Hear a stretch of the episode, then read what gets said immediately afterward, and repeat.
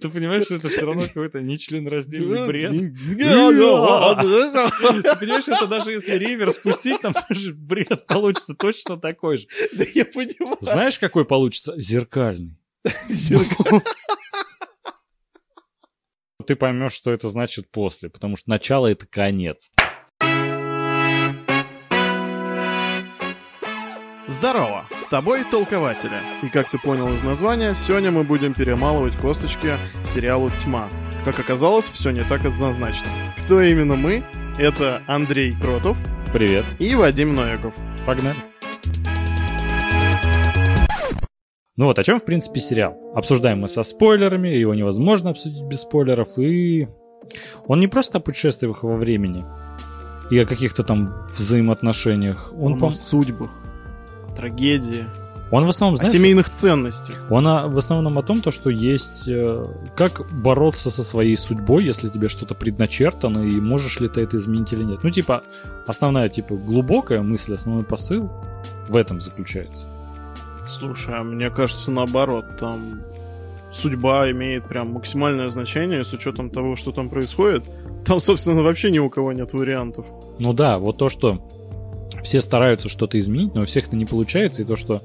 Ну это как стараться изменить самого себя или там свое будущее.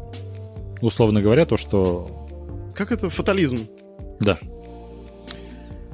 И побороть как-то судьбу, которая тебе предначертана, и делать то, что там, условно говоря, сам хочешь.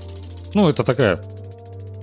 Ты знаешь, там Это, вообще, по-моему, широкими носками говорится, а на деле все как-то... там ну, вообще всем героям не хватает какой-то толики самовлюбленности. Ну, в том плане, когда ты видишь себя молодого, ты же можешь ему объяснить, что делать. Ты можешь ему помочь. А там люди врут самим себе. об этом вот э, хотелось бы поподробнее, просто изначально, чтобы ввести в курс дела. Ну, я думаю, нас будут слушать только люди, которые уже посмотрели сериал или собираются посмотреть. Но если вы собираетесь, лучше выключайте подкаст и сначала посмотрите, потом послушайте, потому что рассказывать то, что, ой, мы начинаем с того, что там Йонас просыпается, его отец повесился, вот это все, но это бессмысленно для людей, которые уже посмотрели. Так, погоди, а смотреть-то вообще стоит? Вот, как раз, да, я хотел с этого обсудить, какой точки зрения придерживаешься ты и какой я. Ну, честно, несмотря на то, что третий сезон для меня стал просто какой-то невыносимой мукой, а, я на кинопоиске ему все равно поставил 8 из 10, потому что а, первые два сезона, ну, для меня были прям 10 из 10. Они великолепны, это я даже считаю, что, наверное, одно из лучших таких киносериала произведений про тематику путешествия во времени. Ну, я прям был в восторге от этого. Я, во-первых, не очень люблю эту, знаешь, э, оценочную систему. Сложно как-то, знаешь, что-то оценить на какое-то количество баллов, ну, при условии, если ты берешь что-то в общем, общее произведение, типа на 7. Знаешь, ну это как-то игра актеров, сценарий, э, операторская работа, режиссерская работа. Но это как-то ведь где-то может проседать, где-то выигрывать, наоборот. И, по-моему, общая оценка, она очень неточная. Я поэтому всегда... Я очень долго себя пытался заставить вести, в принципе, э, кинопоиск, свой аккаунт, чтобы там как раз и рецензии размещать, и оценки ставить фильму. У меня всегда это сводилось к тому, то, что прям сразу после просмотра у меня, когда свежие эмоции, я могу поставить очень завышенный балл. Потом, условно говоря, пройдет там месяц, полгода, там, пять лет, не знаю, сколько угодно. Я захожу и такой, я этот фильм так высоко оценил. Или наоборот, знаешь, когда ты от чего-то можешь даже пригореть от какого-нибудь фильма или там сериала, проходит время, ты начинаешь смотреть свои оценки, и, ну и как бы у тебя же мнение может меняться со временем. И ты Ну, как бы понимаешь, естественно. то, что и фильм не такой плохой, там, или сериал, там, может, просто он тебе не зашел, и там не оценил ты все фишки и прочее. И ты такой, блин, а что ты его так низко оценил? Ну, не суть, сейчас не об этом. Я прекрасно понимаю, о чем ты говоришь, потому что у меня вот очень часто я захожу на кинопоиск, а у меня там больше, по-моему, двух с половиной тысяч отметок. И я захожу, Андрей Кротов поставил этому фильму 9. И я такой сижу и думаю, господи, да что с тобой не так? Ой. У меня так часто, когда я захожу, э, сразу после просмотра фильма такой смотрю, или во время просмотра, мне часто бывает, я хочу посмотреть, как оценили фильм мои друзья, и вижу то, что ты там оценил на 6, и такой, да ты вообще его, что ли, не смотрел? Как можно такому хорошему фильму поставить такую низкую оценку? Ну, я часто жесток. Ну, у Ой. меня, по-моему, средняя оценка там что-то 6,7, кажется.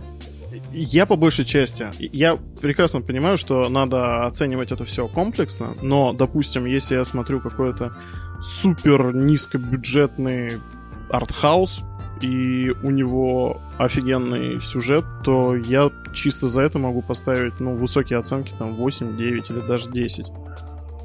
Ну, для меня, потому что все равно а, главное это история. И тьма в этом плане не исключение, потому что а, первые два сезона, ну, я, я знаю твою позицию по поводу того, что они это все накидывали из серии как в Лосте, но мне казалось, что это было все очень цельное. А, а вот третий сезон, конечно, уводит э, каким-то совершенно другим выводам, и параллельные миры — это полнейшая дрочь, которая реально испортила сериал. У меня спорная оценка. Я больше всего, у меня любимый жанр это научная фантастика про путешествие во времени. То есть я изначально думал то, что тьма мне безумно понравится, потому что, во-первых, какой хайп около нее. Ты знаешь то, что в прошлом году самый популярный сериал среди пользователей в интернете, ну, которые заходят на Rotten Tomatoes, Rotten Tomatoes, это «Тьма». Да, И знаю, от но Netflix сериал. я, собственно, знаю твою любовь именно к этой теме, поэтому, собственно, я тебе так ее рьяно и советовал. Я его начал смотреть на карантине и прям проглотил ее в захлеб прям за несколько дней. Мне, честно сказать, первый сезон, ну вот, в принципе, у меня оценка достаточно смешанная, потому что э, сам жанр мне безумно нравится, но мне очень не понравилось исполнение, и у меня много есть претензий к этому сериалу, есть у него, конечно, безумное количество положительных сторон, э, но я бы его, наверное, не рекомендовал. А я чувствую, у нас вообще будет очень э, спорное отношение к этому сериалу.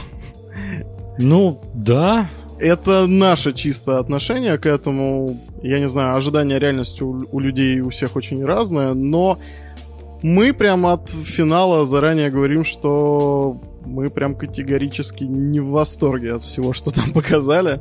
мягко сказать. У меня основная какая претензия вообще к сериалу?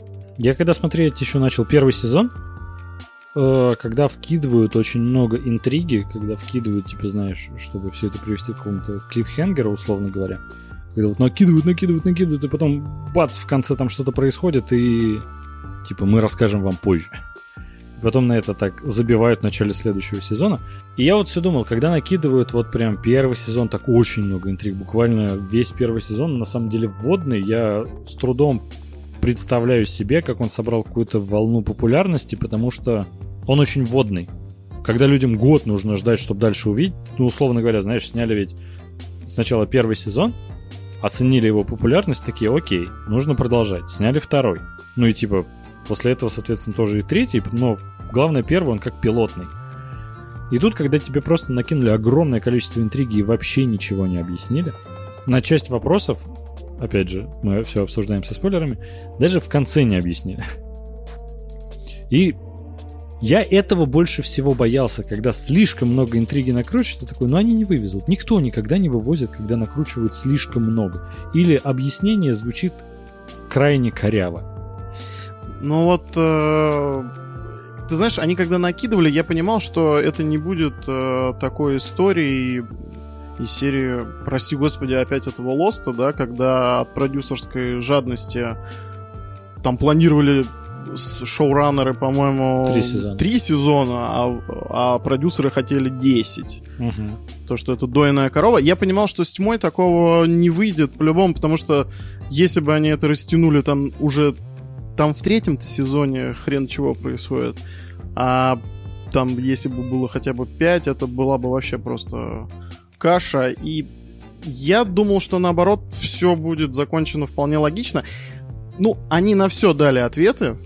Я в сказал бы. основном. В основном. Ну что значит? э, В основном это значит нет. Коряво. Нет. Тут проблема в том, что это все очень плохо объяснили. Например, или объяснили так, что ты от этого чувствуешь какое-то разочарование просто. Например, со второго сезона у меня был прям триггер на вот этого директора электростанции, ну, который со- современный. А он в первом разве был? Да, в первом он появился. Из ниоткуда а, в ну, лесу или, раненый. подожди, или во втором сезоне показали его предысторию, как раз как он типа мелкий, ну не мелкий подросток появляется в лесу. Это, по-моему, в первом сезоне уже показали. А в первом сезоне выяснилось, что там жена его больна раком, по-моему, в конце. А, да, да. Во втором показали то, что вот этот, вот этот коп, комиссар, который там внезапно появился во втором сезоне, который в третьем, по-моему, его даже и не было, то есть он как-то внезапно появился, внезапно и пропал. И он как раз начал копать насчет этого Александра, то, что у меня брата так звали. А ты не мой брат. Значит, ты убил моего брата. Да, и ты как бы ждешь от этого, что сейчас будет какая-то страшная тайна, что, прям. что прям будет такой твист. А там твист такой, ну, ну вот он, ну вот, вот так. Да, случайно вот, там ну, все вот как бы вот просто да. так вышло. Я об этом жалел всю жизнь. И вот по поводу, на самом деле, этого Александра, я читал такие комментарии, что нет, ну а что вы хотите? Спинов про каждого персонажа в детстве? Ну вот, нам показали все вкратце, и мы этим довольны. Ну, ребята, давайте честно. Я жду спинов про проститута. Ну, ну уж тогда и любителя членов. Ну, главный его клиент. Вы знаете, мы заметили такую фишку, то что никто не помнит, как э, звали отца Шарлотты. Э, не отца Шарлотты, мужа Шарлотты, про которого его дочка сказала, что папа любит члены. И все его, собственно, так и называли до конца любитель членов. Что лично мне не понравилось, вот именно комплексно во всех трех сезонах, у меня возникало постоянное ощущение, то, что они вот создают эту интригу. Но, условно говоря, знаешь, э, не было у них четкого плана именно на три сезона, к примеру. Ну вот сейчас сняли, блин, вроде хорошо, наметки, идеи есть, но четкого плана, выстроенного на три сезона по каждому персонажу нет. Они позиционируют так, как будто это было. Но на деле просто, знаешь, там столько дыр. Если они изначально планировали с такими большими сюжетными дырами, то возникают вопросы, а, чего вы на них не обратили внимания? И вот у меня постоянно это ощущение возникало, то, что они не знают, что делать дальше, и на ходу писали сценарий, грубо говоря. Ну, типа, знаешь, о, нас продлили на третий сезон, давайте на третий напишем. На четвертый мы точно не вывезем, давайте на третьем остановимся. У меня ощущение, что именно так все происходило. У меня такое ощущение, что у них плюс-минус э, была идея, чем закончить, и просто после первого сезона, на момент создания второго, они такие, господи, у нас уже столько материала, столько это все закручено, а давайте просто вынесем мозг и добавим параллельные миры. И я думаю, что вот когда на тот момент э, они встали на эту дорожку, вот тогда-то это все и посыпалось. В том плане, что они наверняка это прикрутили к той же идее, которую хотели, но вышло это плохо. Они это просто, по-моему, не потянули. То есть, знаешь, сама идея параллельных миров, она мне не кажется какой-то плохой, негативный, там, не знаю, то, что это там, лучше бы они не брались. Возможно, лучше бы они действительно не брались, потому что они вывести, как по мне, не смогли. То есть, смотри, если бы это все ограничилось только путешествием во времени, не вижу в этом ничего плохого. Добавили параллельные миры, можно это очень круто обыграть. По-моему, у них просто посыпалось все на этом. Им потому что за один сезон нужно было рассказать слишком много, получается. Э, ты знаешь, нет, я, я вот э, ярый в этом. Нет, отдельные произведения, параллельные миры, это все очень круто. Но вот когда они встают на вот эту скользкую дорожку из, я не знаю, подливы с мультивселенной, и когда это все скатывается до нашего любимого Седаба, Флэша и прочее, э, непонятно, почему мира 2. Ну, 3. Почему их не 33, не 33 миллиона? А, то есть там начало, конец, а, возможно, эти все миры должны соединяться в одном месте, но почему их именно три? Да, это очень хороший вопрос, на который тоже, естественно, никак не ответили. Мир расщепился надвое. Почему надвое? Непонятно. Ну, вот так вот. Во-первых, знаешь, вообще... Ну ладно, это опять к деталям. Сейчас сначала в общем. А, как можно описать этот сериал? Это типа сериал слайдеры, которые путешествуют в параллельные миры. Любовь, называются, любовь. И квантовый скачок. Они как будто его... Любовь и лучи обожания. Да, но они их совместили, и получилась какая-то каша, потому что изначально они ну, не позиционировали себя именно так. Йонас такой просыпается уже в теле Адама и такой, о господи. Хорошая отсылочка, да? Ой, Алды тут нет. Вообще, на самом деле, большой вопрос, почему он решился назвать Адамом. Ну так там же Ева еще была. Логично. Ну да, в какой момент? Да ни в какую, это временная петля. Он изначально знал, что он станет Адамом. Ты знаешь, кстати... Ты не понимаешь, то есть человек-то принял это решение. Его всю жизнь звали, вот тебя зовут Вадим, и ты в какой-то момент теперь я, Я- Гриша. Ну вот это же идиотизм сам по себе. И ты такой, все называйте меня Гришей. Причем люди, которые его всю жизнь называли Йонасом. Ну, это просто странно, это никак не объясняет. Да, Адам и Ева это прикольная отсылка, вся фигня, это понятно. С чем это связано, что это метафора и прочее. Это, ну, очень поверхностно. Но, знаешь, по-моему, хватило бы отсылки, условно говоря, когда он в пятитысячный раз смотрит на эту картину, такой, я как Адам, а ты как Ева. Все, этого было бы достаточно в паре фраз. Не нужно вот... Слушай, это мода на библейские отсылки. Чего ты привязываешься? Снайдер One Love. Да, ждем Снайдер Кат. Так вот, Слушай, ну очень ждем на самом деле.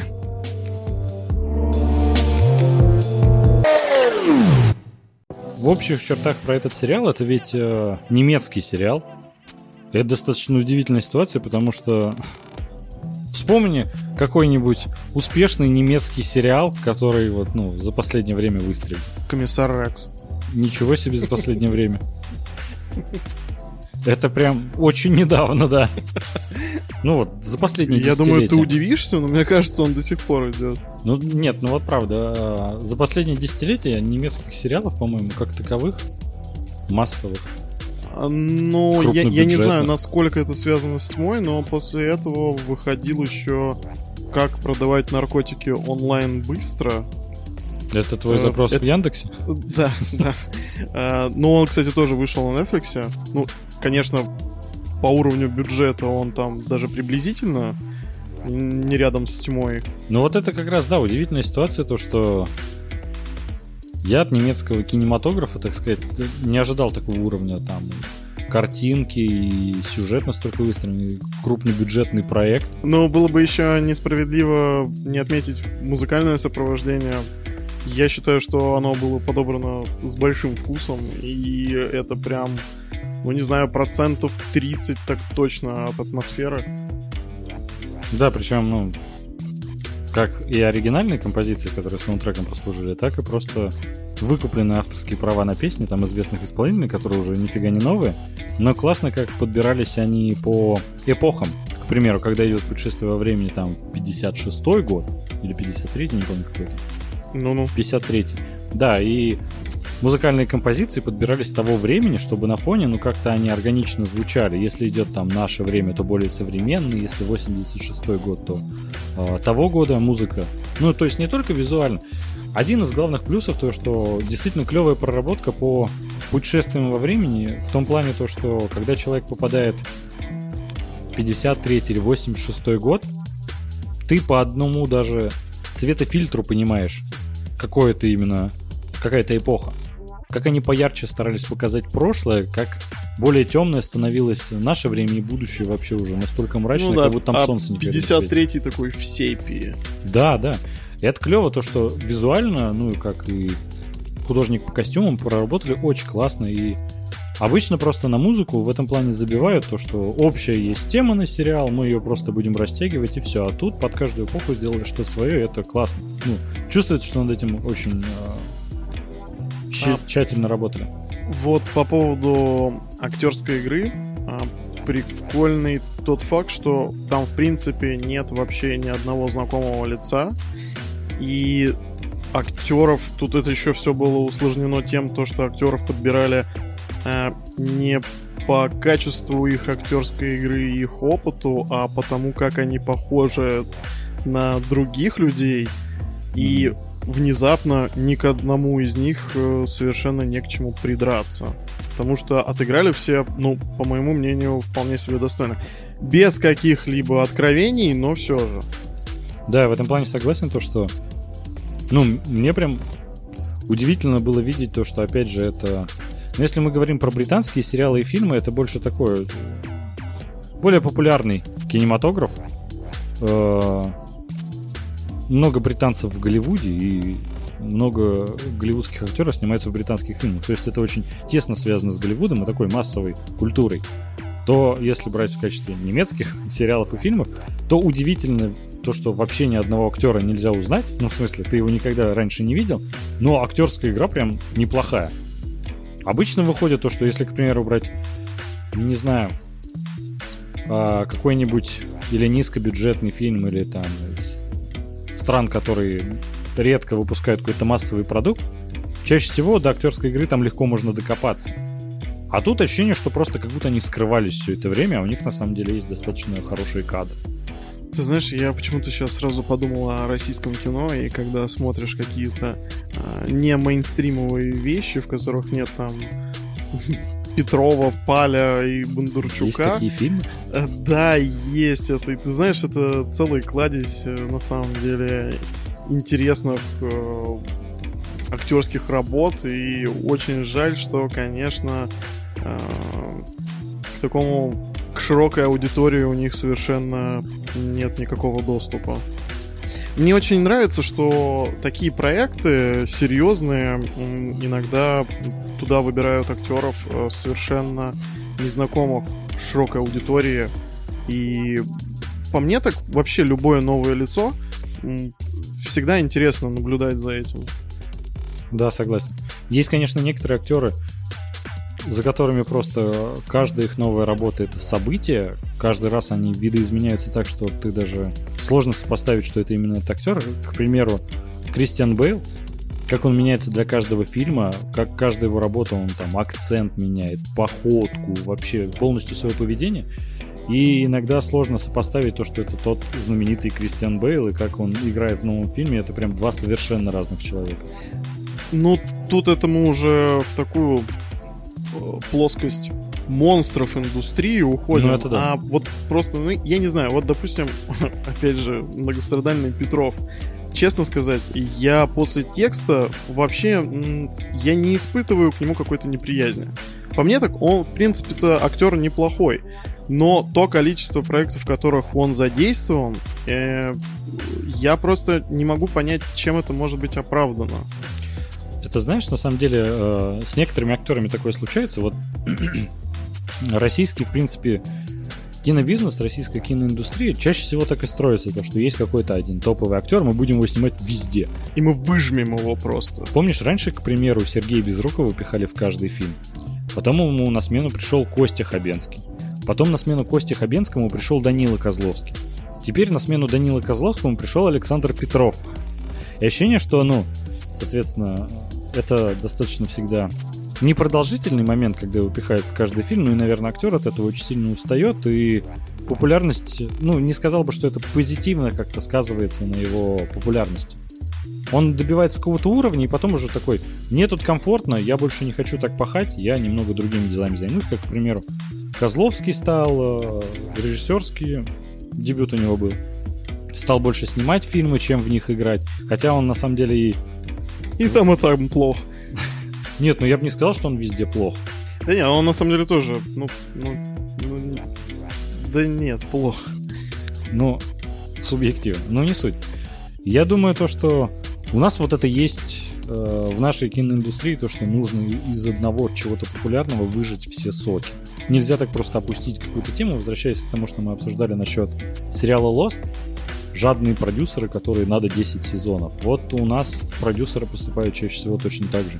Я думаю, они даже жаднее гораздо. И мне кажется, это идет еще с каких-то древних времен, когда, не знаю, первое, что даже на ум приходят, это новые русские бабки, из, которых сделали просто нечто невероятное, там какой-нибудь глухарь, который там новогодние огоньки, там моя прекрасная няня, там счаст... Э, счастливы вместе. Все это доходило до какого-то, ну, невероятного просто...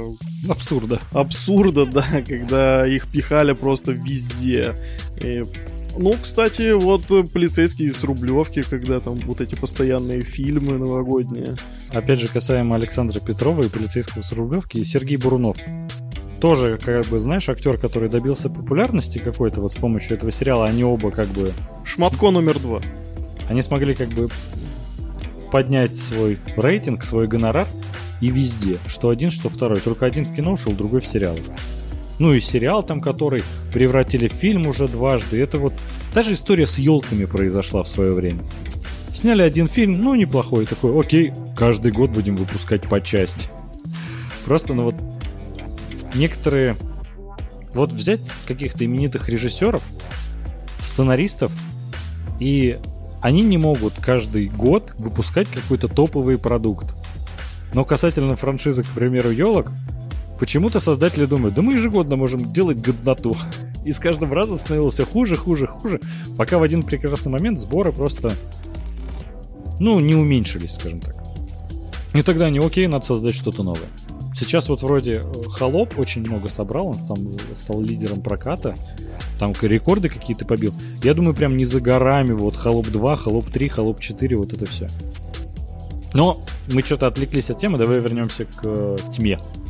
Само название как бы поясняет тебе то, что сам тон повествования сериала, он будет достаточно мрачным. Но, честно, э, меня это во многом смешило, с какой серьезностью люди говорят, э, как мотивируют персонажа каждый раз. К нему подходит другой персонаж и говорит, тебе все врали, я тебе сейчас говорю правду, пойдем за мной. Он такой, хорошо. И когда это было уже раз 30 или 40 ну я прям в голос смеялся. Ну, это, не, это просто невозможно. При условии, там в один момент был то, что герою эту фразу сказали, там просто то ли серия закончилась, то ли сезон закончился, и начинается следующее. Для героя прошло минуты две, условно говоря, и ему приходит другой совершенно человек, говорит ту же самую фразу, то, что тебе все наврали, пойдем со мной, и он с ним идет. Я думаю, это самые безвольные вообще существа, которых я видел на этой планете. Для них вообще ничего не нужно, никак мотивировать, просто те все будут хорошо. Ты знаешь, меня больше удивляет тот момент, когда э, человек в разное время врет самому себе. Ой, это вот отдельно. я все равно, я не могу этого понять. Причем, знаешь, вот эта интригу, которую... Я почему как раз говорил то, что я очень переживал, когда накидывают много интриги и не смогут типа ее вывести или как-то сделают это коряво. Когда как раз каждый герой в один момент кому-то врал, и ты такой думаешь, ну, кто-то, наверное... Кто вообще какие цели преследует? Это раскроет практически в самом конце сериала. Вот в самом-самом, и у некоторых это, ну, скажем так, вышло очень, ну, простовато. Мягко сказать. Тут еще большая проблема в том, что э, нам показывают большое, в принципе, и так большое количество героев, которые существуют э, в разные временные отрезки, там, разного возраста. И по-честному, больше половины из них совершенно не оправдывают своего хронометража. Ну, вот, допустим, э, старший сын Ульриха. Угу. Вот, ну ты все, ты вот э, на протяжении Магнус? всего сериала, да, э, сложно с этим. Да. Но да. это опять относится к тому, что это немецкий кинематограф не очень. Ну ладно, бог с ним. Но ты все время ждешь то, что этот Магнус, ну, прям у него, знаете, вот эти долгие планы с ним, как он э, что-то вот сейчас случится, случится, а ничего не происходит. Этот персонаж, ну, в принципе, такой, ну, ну не мебель, конечно, но очень близко к этому. Ты... Он совершенно никакого влияния на сюжет не несет. Там, в принципе, только, как получается, три таких локомотива. Это э, Йонас Адам, э, Ева и, ну, собственно... Марта. Мар- Марта, да, и, и бабуля директриса. Да, не помню даже, как ее звали. У них вообще, вот ты знаешь, я смог запомнить их имена хоть как-то к третьему сезону. Ну, точнее, в процессе третьего сезона. Потому что очень сложно. Во-первых, эти имена, ну, к которым я просто не привык. Йонас, я в жизни это не слышал. Если бы мне просто в обычной жизни, до того, как я посмотрел этот сериал, сказали Йонас, я бы в последнюю очередь подумал, что это что-то имя. Ты серьезно? Да, ну то есть, знаешь, если Магнус Марта, я еще могу... Ну, Магнус у меня, наверное, с каким-то Ну, а Йохан, ты что, не слышал, что никогда? Йохан, да. А кого звали Йохан? Ну, какой-то известный ведь есть пример. Что-то вот всплывает такое отдаленное в голове, но я не могу вообще уцепиться за это. Перерыв на рекламу. Ты знаешь, кстати... Заплатите нам кто-нибудь, пожалуйста. А, меня очень удивило в одной... Во втором сезоне а, я смотрел на Netflix с субтитрами, и там Йонас в одной серии стали переводить как Йонаш. Я такой, они сами уже... Это переводчик один, там Наталья какая-то, за что я большое уважение, то, что достаточно качественно сделал перевод, но просто в одной серии Йонас превратился в Йонаша. И ты... Юноша. Ты слышишь по голосу то, что актер к другому обращается, ну, персонаж к другому обращается как Йонас, у тебя написано Йонаш. Такой, это действительно так произносится? Ну, типа в переводе на русский, знаешь, иногда там буквы как-то вот там не читаются, как-то по-другому на наш переводится и прочее. И потом в следующей серии ты пропал, я такой, это какой-то баг был. Ошибка перевода, Блин, что честно, мне кажется, ты вот, правда, вот ты зазря мучился в плане того, что смотрел именно с субтитрами О, я- немецкий сериал, когда ты не знаешь немецкого. Это Ну, как бы- без разницы вообще, неважно какой язык. Совершенно. Я понимаю, тебе комфортно читать субтитры, но, ну, ты знаешь, обидно, когда ты смотришь какого-нибудь, ну, условно, Джокера, и ты не слышишь э, Феникса в оригинале, то есть его там переозвучивает другой человек, да, ты теряешь много. И такой фильм действительно стоит смотреть с субтитрами. Но, ты знаешь, там нету такого уровня На актерской При- игры. актерской игры, да, вот чтоб прям настолько с этим запариваться. Не, ну в принципе, если комфортно смотреть э, в таком формате, то это, конечно, бог с ним. Но Я просто приверженец того, то, что, ну, смотри, актерская игра это 50% того, как он визуально отыгрывает, что делает, мимику там и прочее. И те же 50%, ну, соответственно, другие только 50%, это интонация, манера речи, как он произносит какие-то вещи. А, Это могут как-то обыгрывать дальше в сериале, ну, там, например, в комедийных это часто используют. Ну, по-моему, это важно. И тут, на самом деле, ну, язык, на котором они говорят, не так важен. То есть, если английский, там, понятное дело, ты половину на слух можешь воспринимать, если не 100%, то даже немецкий сериал, тех же «Паразитов» э, корейских мы смотрели тоже с субтитрами, очень много от актерской игры идет в голосе. По-моему, это, ну, важно. Не, я прекрасно понимаю. а, Я как раз от нашей команды ездил один на пресс-показ, потому что что-то со мной никто не собрался. Паразитов, Вы, наверное, да, не верили в паразитов. Вот, и я тоже их смотрел э, субтитрами, ну, собственно, тогда никакого перевода и вообще не было. А, блин, ну, конечно, тяжеловато. Мне казалось все равно на какой-то момент, что, ну, когда смотришь на английском еще, да, ты это на слух можешь понимать, то есть, э, э, если более у тебя не привычно. очень высокий уровень, а южнокорейский, южнокорейский, это отдельный язык. А, Когда ты смотришь на корейском, а, ну, ты прям привязан именно к субтитрам, и мне казалось, что я наоборот, вот ты знаешь, я чуть-чуть, но терял все-таки от картинки, ну, в плане мимики персонажей. Вот в какие-то моменты. Тут, знаешь, вот ну, двоякая ситуация. Есть. На самом деле, я с тобой согласен, то, что если мы берем именно отдельный фильм, такое часто бывает, когда ты его смотришь в кинотеатре. Это вполне возможно, это ожидаем. Если мы берем сериал, который ты смотришь дома, у нас есть большое иск- искушение заглянуть в телефон как-то. Тебе там что-то написали, там что-то обновление пришло. Да. И многие как бы такие, давай я там послушаю, что говорят, и пойму, что вообще происходит. И перестают на самом деле смотреть сериал, и в итоге проходит серия вторая, и такие, что-то сериал-то плохой, мне не нравится, давай другой, или, ну, этот как минимум перестанем смотреть, а человек просто на самом деле не смотрел его. И субтитры это не столько польза, то, что ты слышишь, как именно актер отыгрывает, как э, еще одна польза, то, что ты действительно смотришь. Ну, в плане концентрации, да, конечно. То есть я вижу в этом два плюса и плюсов больше, чем минусов, скажем. Ну, опять, мы очень любим отвлекаться от темы. Насчет названия.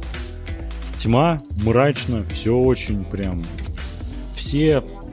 Никто не улыбается. Взять того же Магнуса, про которого ты уже говорил, я постоянно на него смотрел, у него выражение лица, как будто он сейчас заплачет.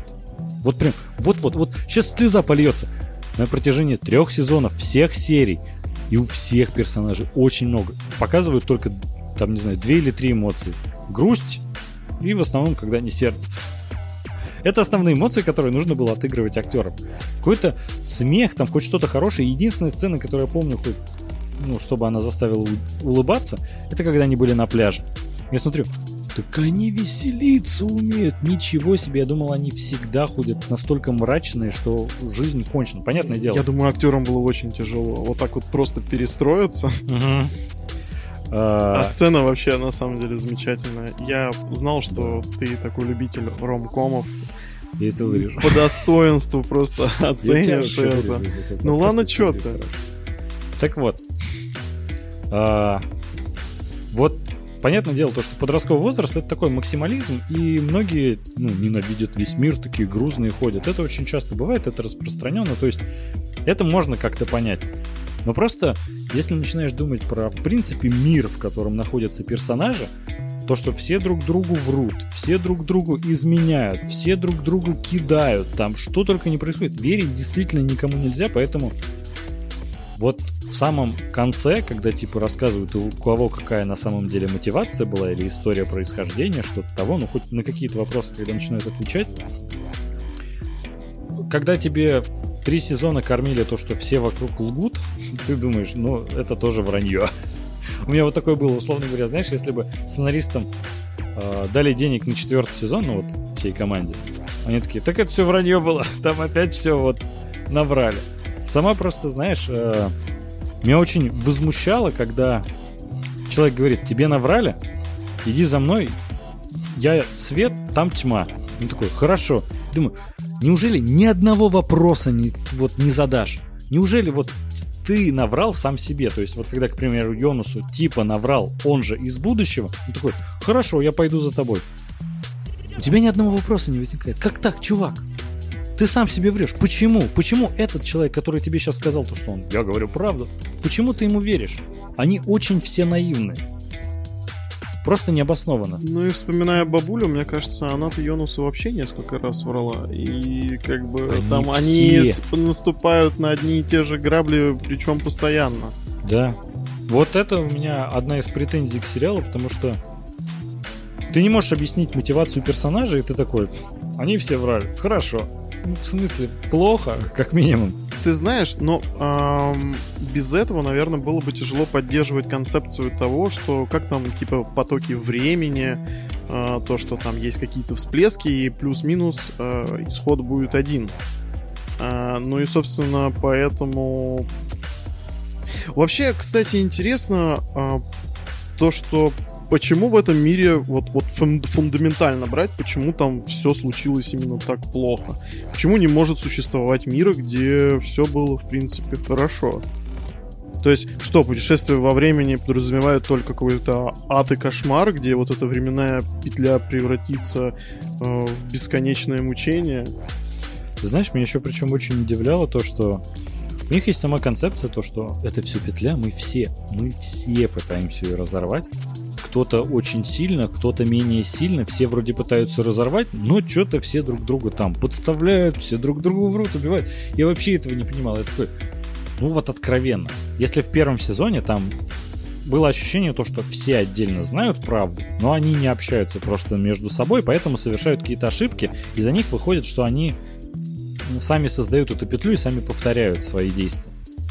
Я не понимаю, почему в какой-то определенный момент времени тому же там Адаму, в принципе-то, его постоянно малевали как злодея, но э, я понимаю его стремление к тому, чтобы все уничтожить и разорвать петлю, собственно, этим все и закончилось, поэтому он был совершенно ни разу не злодей. А, я не понимаю, почему он не попытался хотя бы собрать вместе там из серии за круглым столом всех остальных персонажей, чтобы выработать какую-то а, одну концепцию, каким образом они могут э, разрешить этот конфликт. Да. У меня причем, знаешь, всегда был вопрос то, что ну, Адам, да, типа злодей, хочет почему-то все разрушить, но вроде основная цель это разрушить эту, опять же, петлю. Как но... таковых врагов-то там нету. В том-то и дело, все борются вроде за одно, но все друг другу врут, что-то там. Все фигуры на шахматной доске. Ты знаешь, очень преподносят высоко с точки зрения такой, ну знаешь, высокой немецкой философии. Вот э, все вот отдает таким э, А бэкграунд у них крутой, кстати говоря. Да, но просто когда вот это преподносят так высокопарно, и когда у них нет обычных разговоров, условно говоря, ну да, я обосрался. Нет, там всегда начало это конец. Вот ну, нужно... пафоса много. Вот они только пафосными какими-то фразами говорят, и просто типа сесть обсудить, что происходит, не могут. Поэтому часто сценаристы выкручивают то, что он тебе наврал, и тут такой, ладно, я понял, вот это все. И так надо было, Андрей, ты не понимаешь. Да, вот в том-то и дело, так надо было. Кому, чё, зачем, вообще не объясняют. Меня вот это прям удивляло. Когда Адам такой э, в конце второго сезона приходит, убивает Марту, и такой, вот я помню этот момент, это тебя там закалит и прочее. Я думаю, а ты не думал ее не убивать? Вот неужели в твоей лысой башке не зародилась мысль, то, что ты можешь разорвать эту петлю, если сейчас ее не грохнешь? Возможно, возможно. Возможно, он не понимал то, что он был бесконечно в этой петле. Он каждый раз думал, что на этот раз у него это получится сделать. Это вот, знаешь, меня очень удивляло, когда э, в первом сезоне, по-моему, это было, да, показывали то, что, типа, средний Йонас и мелкий Йонас, когда они находятся мелкий в бункере. И тот с ним говорит через щеколду такой, вот я помню этот наш разговор, но сейчас я пойду и все исправлю, сейчас у меня получится такой, так ты же помнишь, как ты сам это себе говорил. Ну, то есть, неужели ты, причина да, следственной связь тебе не работает? Это прямо да. сейчас. Ты же понимаешь, что если тот поступил точно таким же образом, то это не сработало. Почему ты сейчас уверен в успехе? В этом же нет ни грамма логики. Ты повторяешь события, ожидая совершенно другой результат. Это знаешь, вот как в Far Cry 3. Что такое безумие? Когда ты совершаешь одни и те же действия и ожидаешь другого результата. Вот я все об этом и думал, почему они так нелогично поступают, почему Адам каждый раз убивает Марта. Возможно, как раз они проводят эту тонкую нить, то, что мы тут уже... Это бесконечный цикл, в котором мы попробовали сделать все, но тебе напрямую текстом это не говорят. Вот, к примеру, если взять даже э, про путешествие во времени, конечно же, Мстители, Война бесконечности. Э, там хотя бы тебе Доктор Стрэндж говорит, я посмотрел, там что-то 14 миллионов, миллиардов концовок. То есть ты понимаешь, окей, все варианты, которые там у аудитории возникали, когда они посмотрели Мстители финал, такие, все бы не сработали, потому что он видел 14 миллионов концовок. Ты столько вариантов даже концовки не придумаешь, сколько вот, типа, Доктор Стрэндж увидел. Окей, это, ну, такой костыль. А Файги смог. Да. Это такой костыль, но они хотя бы это хоть как-то объяснили. А если брать тьму, то просто типа, ну вот так. Нет, меня, а, ты знаешь, а, одна из самых вот а, таких вещей, которые меня смущают в тьме, это даже бог с ним, что Йонас каким-то образом стал в этой петле неуязвимым, но вот эта петля внутри петли. Я даже не знаю, что там произошло, когда Йонас умер, но он не умер на самом деле. Честно. Ой, я это вообще не понял. Я тоже это не понял. Я просто смотрю на рейтинги каждой серии, и там люди просто в восторге, и мы сейчас записываем без мата, и у меня было такое ощущение, что я как-то невнимательно смотрю и сношаюсь в глаза свои. Что, возможно, я что-то, может быть, не улавливаю или как. Я, я не понимаю вообще, что произошло в этот момент. Это как Щербаков. А что происходит? Не, ну серьезно, а что, ну, что это было вообще? Как, как это вообще возможно? Знаешь, я в один момент вообще думал то, что у меня столько вопросов возникло к этому сериалу, к повествованию. Думаю, чаще всего, когда я не понимаю, что происходит, это метафора я начинаю смотреть это с метафорической точки зрения. Типа, знаешь, вот как фильм э, «Платформа». Ты изначально, ну, я изначально, когда смотрел, я не думал, что там это метафора, все и так далее. И в какой-то момент такой, а, теперь я догоняю, теперь у меня новый смысл появился и прочее. Я бы сказал, что платформа это ну, метафора там, конечно, много, но вообще, в общем плане, более подходящая концепция это притча. Это вот прям да. такая история с таким двойным дном просто, которую можно интерпретировать. И, господи, какой шикарный фильм. Ну вот просто, знаешь, я как раз в этом плане и думал то, что а может тьма это не научная фантастика, которую я типа собирался смотреть, а может это метафора на что-то, аллегория. И тогда типа в этом всем появляется смысл, а я его просто пока не улавливаю. вот в, в том-то и проблема, что в третьем сезоне они уходят из плоскости э, фантастики уже в какую-то практически но не фэнтези. И, а, вот, из научной фантастики они переходят э, в фантастику, потому что до этого все было, ну, плюс-минус логично и прочее, но когда они там добавляют каких-то персонажей уже практически со сверхспособностями, это смотрится так, как будто это действительно режиссировали и писали сценарий будто другая команда. Или та, которая была слишком самоуверена в своих э, возможностях. Я понимаю то, что большинству сериал и его э, третий сезон и, в частности, финал э, зашли на ура. Но каким бы я ни был фанатом изначально, я просто разочарован э, в тех... В общем, я совершенно недоволен к тому, к чему они пришли в итоге. У меня, знаешь, насчет концовки такое двоякое мнение. Как вообще очень просто сделать сценарий, чтобы он был интригующий? Ну, ты знаешь, я, кстати, заметил, то, что я часто в подкастах наших а, с такой высокопарной точки зрения, как эксперт говорю, как вообще снимается кино, как пишется сценарий. Человек, который до подкастов только недавно дошел, а вот зато о таких вещах я рассуждать могу. Ну, это позволяет. А, ребята, кстати, я совершенно забыл сказать вам о том, что на самом деле а, для вас я звучу именно в формате нашего киноподкаста э, впервые в новинку, но я в этом деле ветеран, и это уже мой четвертый подкаст. Mm-hmm. Наверное, просто большинство из них из-за того, что мы сидели на самоизоляции. Пятый даже, наверное. Да, наверное, даже пятый. И это только первый, который мы наконец-то записываем в нормальном качестве и который э, наконец-то пойдет в наш эфир. Mm-hmm. Так вот, как вообще, типа, ну, самый простой твист для любого сценария. Ты можешь нагромоздить большое количество интриг, и в конце такой, это был сон. Самая банальная хрень, которую вообще можно придумать. Ненавижу. В том-то и дело. Я, знаешь, думал насчет этой концовки. Это же она и есть, только немного под другим углом. То, что, знаешь, на самом деле э, мир не разделился, все хорошо, этих всех людей не существовало, этого всего не было. И по факту, типа, ну это что могло бы быть? Образовалась бы временная петля. То есть, типа, этого ничего не произошло вообще в принципе. То есть, ну, грубо говоря, как кому-то это причудилось. Фантазия какого-то человека.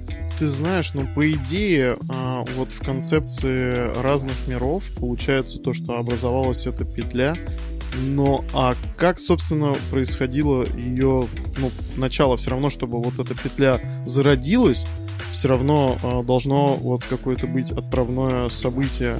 Но с учетом того, то, что они там все предки самих себя, mm. э, я просто не могу понять, э, вот в момент разделения там э, от реального мира э, к двум мирам там э, Адама и Евы, как это именно получилось, но вот с точки зрения времени вообще? Ты знаешь, у меня, в принципе, не совсем понятно, почему Йонас решил назвать себя Адамом, а Марта Евой. Они не родоначальники этой петли. А, кстати, ну все ожидали того, то, что они буквально первые люди на Земле. Mm-hmm. Это было очень ожидаемо. И, ну, честно... В этом больше это... смысла, как бы. И это было бы очень круто. Знаешь, вот опять же, когда Есть правило то, что не хочется зрителю давать то, что он хочет, потому что в большинстве своем зритель чаще всего ошибается, он не понимает то, что ему могут дать что-то лучше. И часто, к, к примеру, так делали и с... Э, да вообще, наверное, со всеми франшизами или там, ну, просто когда ты первый раз смотришь фильм, у тебя есть определенные ожидания, а тут, когда у тебя как раз собрался какой-то фидбэк от зрителя, когда ты выпускаешь уже некий там, третий, четвертый сезон, а, у тебя есть ожидания от концовки, как, к примеру, такое же было с «Игрой престолов», да и со всеми крупными, на самом деле, популярными сериалами. И у сценаристов большое давление со стороны аудитории, то, что от них прям ожидают определенный финал. И многие идут на поводу, многие стараются как-то удивить, и, к сожалению, в большинстве своем э, не оправдывают надежд. Да, так рождаются всякие великие провалы, типа там сериал Декстер, его концовка, Игра престолов с ее концовкой. Ну вот именно концовки сериала чаще всего они не вывозят. Вот знаешь, к примеру, сериал «Друзья». Ну, это немного другая степь, конечно, я понимаю, но смысл в том, то, что чего все хотели в конце? Да чтобы все были счастливы, довольны, и жизнь у всех продолжалась. Все они-то и получили. И считается одной из крутых концовок. Все довольны, все классно. Чего хотели все в конце, я тебе скажу. Спешл каждый год. Вот чего все хотели. Это не конец, после этого спешл будут хотеть следующий. Этот сериал, друзья, можно закончить только смертью всех персонажей. Это будет совершенно не та концовка, совершенно с не тем тоном, который все хотят. Ну, не суть сейчас, немного не об этом. А, и тут, по-моему, сценаристы просто, опять же, они понимали то, что они назвали Адамом. Ну, Ева-то выяснилось этого в третьем сезоне как раз. Но, понятное дело, Адаму напрашивалась Ева. Это логично. Типа, Йонас выбрал себе имя Адам. Ну, нельзя просто так себе сменить имя, во-первых. И картина подозрительно похожая на Бэтмен против Супермена. Ну да, там библейских отсылок тоже ведь хватало всегда. И понятное дело, то, что все сразу поняли, то, что тут есть в этом плане связь. Но они, по-моему, не смогли-то, ну, как... Ну, неудачный эксперимент был. Как вот там мы масса Бэткомедия. Ну, эксперимент, очевидно, неудачный. вот сродни этого. Вроде пытались сделать что-то свое, чтобы всех удивить. Возможно, в большинстве своем зрители довольны концовкой. Я говорю исключительно о своих субъективных впечатлениях. Ну вот, кстати, да, ты в этом плане не прав. У них объективно, ну, как бы не получилось. Это у нас так не получилось, для нас с тобой. Почему? Не Все согласен. остальные в восторге. Ну, серьезно, я, я вообще, по-моему, даже не видел ни одного отрицательного отзыва на это. Я? Ну, и, и причем я, слышал. совершенно не могу понять этого феномена. Как, как, почему? Ну, неужели никто этого не видит? Это вот, знаешь, у меня такое же ощущение было, когда мы с тобой обсуждали игровые подкасты серии Assassin's Creed, и то, что как вы не видите, что вас всех обманули? Я там бомбил насчет одной части, одной из последних. И вот у меня то- точно такое же. Это же самый клишированный способ завершить э, абсолютно непонятный сериал. Ну, типа, э, сюжетные переплети, которые идут э, настолько неожиданные, и их так много, то что в один момент ты просто понимаешь, а мы не можем все их закончить, чтобы это все выглядело как-то разумно. Поэтому вот такая концовка. Да, плюс-минус разумно-то это еще хоть как-то выглядит, но выглядит ли это хорошо? То есть, опять же, этот Александр, э, там, Магнус, да там еще 10 Ой, слушай. персонажей, которые ты вроде бы... Ну, они как бы все закончили, все, все объяснили, разжевали, но это так скучно. Серьезно, вот, ну вот нету в этом какого-то лоска прям. Можно вопрос? Я вот, э, когда смотрел третий сезон, так как я посмотрел все практически залпом с первого, э, я вот когда смотрел третий, такой, блин, а зачем в первом показывали вот это? К примеру, помнишь, там в первом сезоне была интрига, а, вот этот э, любитель членов Петя и э, отец Ульриха собирались в бункере, а, там перетаскивали трупы детей. А, вот этого Марка... Марка его звали? По-моему, как-то типа... Мац. Эдди. Мац, Как Мац. Микельсон, да, датский актер.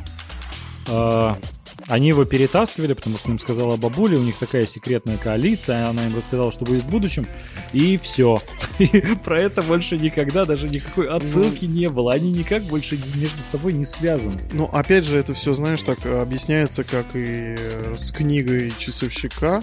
Но вот он ее издал, потому что вот она к нему попала, и детей там Ной вместе Вот, э, почему? Хельге мучил, потому что мучил, чтобы это случилось все именно так, как случилось. Я вот- это, конечно, такое себе объяснение. Вот у меня самый большой вопрос, я смотрел все третий сезон, и я такой, а зачем они детей убивали?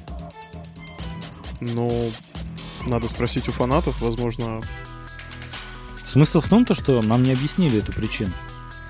Нам как-то мельком сказали, так Ной пытался создать машину времени. Мы такие, а, окей. А потом выяснилось то, что у Ноя есть прибор для путешествия во времени. Знаешь, когда смотришь очень много контента, многие вещи, э, в принципе, читаются изначально. Как только нам показали Адама, я в этот же момент понял, что это Йонас. У меня не было вообще ни тени сомнения в этом. Меня, ты знаешь, это уже, конечно, такие докапывания прям к деталям. Э, К примеру, вот этот след у него на шее от веревки, который кровоточил, шрам на всю жизнь. Я смотрел и думаю, на что его вешали? На колючую проволоку? Блин, вообще? Как это возможно? Причем, вот как раз почему я это вспомнил, хотел сейчас с тобой обсудить, как в третьем сезоне он хотел покончить с собой и повеситься, и само время тебя защищает. Вот это, это кого вообще? Но он и... умереть не может, но как бы если Еву убивает, то может. Да. Ну не Ева там, она еще не стала Евой. Причем, знаешь, вот это, э, когда он второй раз вешался, у него нет кровавого следа. Я такой, а в будущем веревки пожестче просто. Их не стирали с лаской. Как? Что? Почему вообще? Меньше висел, меньше дергал. Что? Я вот с этого просто, я понимаю, это докапывание к деталям. Нужно было как-то показать, чтобы вот Адам что-то вот такое сделал, чтобы Йонас понял, что это он. Но столько же способов. А, еще меня, ты знаешь, э, постоянно мучил этот вопрос. Господи, Йонас, а что с тобой стало, что ты начал выглядеть как Чупакабра Адам? Как бы он много путешествовал во времени. А как бы там бабка эта, которая директриса, угу. она там столько бы по времени путешествовала, она должна была, я не знаю, в слизь уже превратиться. Почему такой эффект только на одном бедном Адаме? Я понял, как это, ну, типа, это показали, это не объяснили, это то, что когда он пытался сделать эту непонятную машину времени, именно портал этот создать, его ударило типа током. И, видимо, его током било так нормально, пока он пытался ее сделать. У меня больше вопрос, ну, как он там оказался? Он типа оказался в 19 веке, где нет ни портала, ни машины времени. Ему нужно ее изобрести. И он видел то, что ее изобрел, потому что Адама потому. видел. И как бы я бы, если честно, такой, ага, я стану таким, я не буду изобретать машину времени. Во-первых... И больше, и больше не буду путешествовать во времени. Да, во-первых, типа, ты хочешь ведь разрушить эту петлю. Значит, не делай так, чтобы ты в конце стал Адамом. Ну, это же логично. Ты знаешь, а вообще, по идее, вот в тот момент, когда... Вообще, это любимый сериал, мне кажется, для любого дрочера там племяш сношает, мы, мы без мата, племяш сношает тетушку бесплатно, без регистрации и смс. А вот когда Йонас понимает то, что он превратится в такого красавца потом, то, что его любимая телка, его тетушка, э, мать его кинула, отец его мертв и ничего с этим нельзя поделать, как бы не разорвать вот эту петлю, потому что там будет только все хуже, ну, судя по рассказам остальных. Почему этот молодой человек просто не собирает чемоданы и не уезжает из этого проклятого города?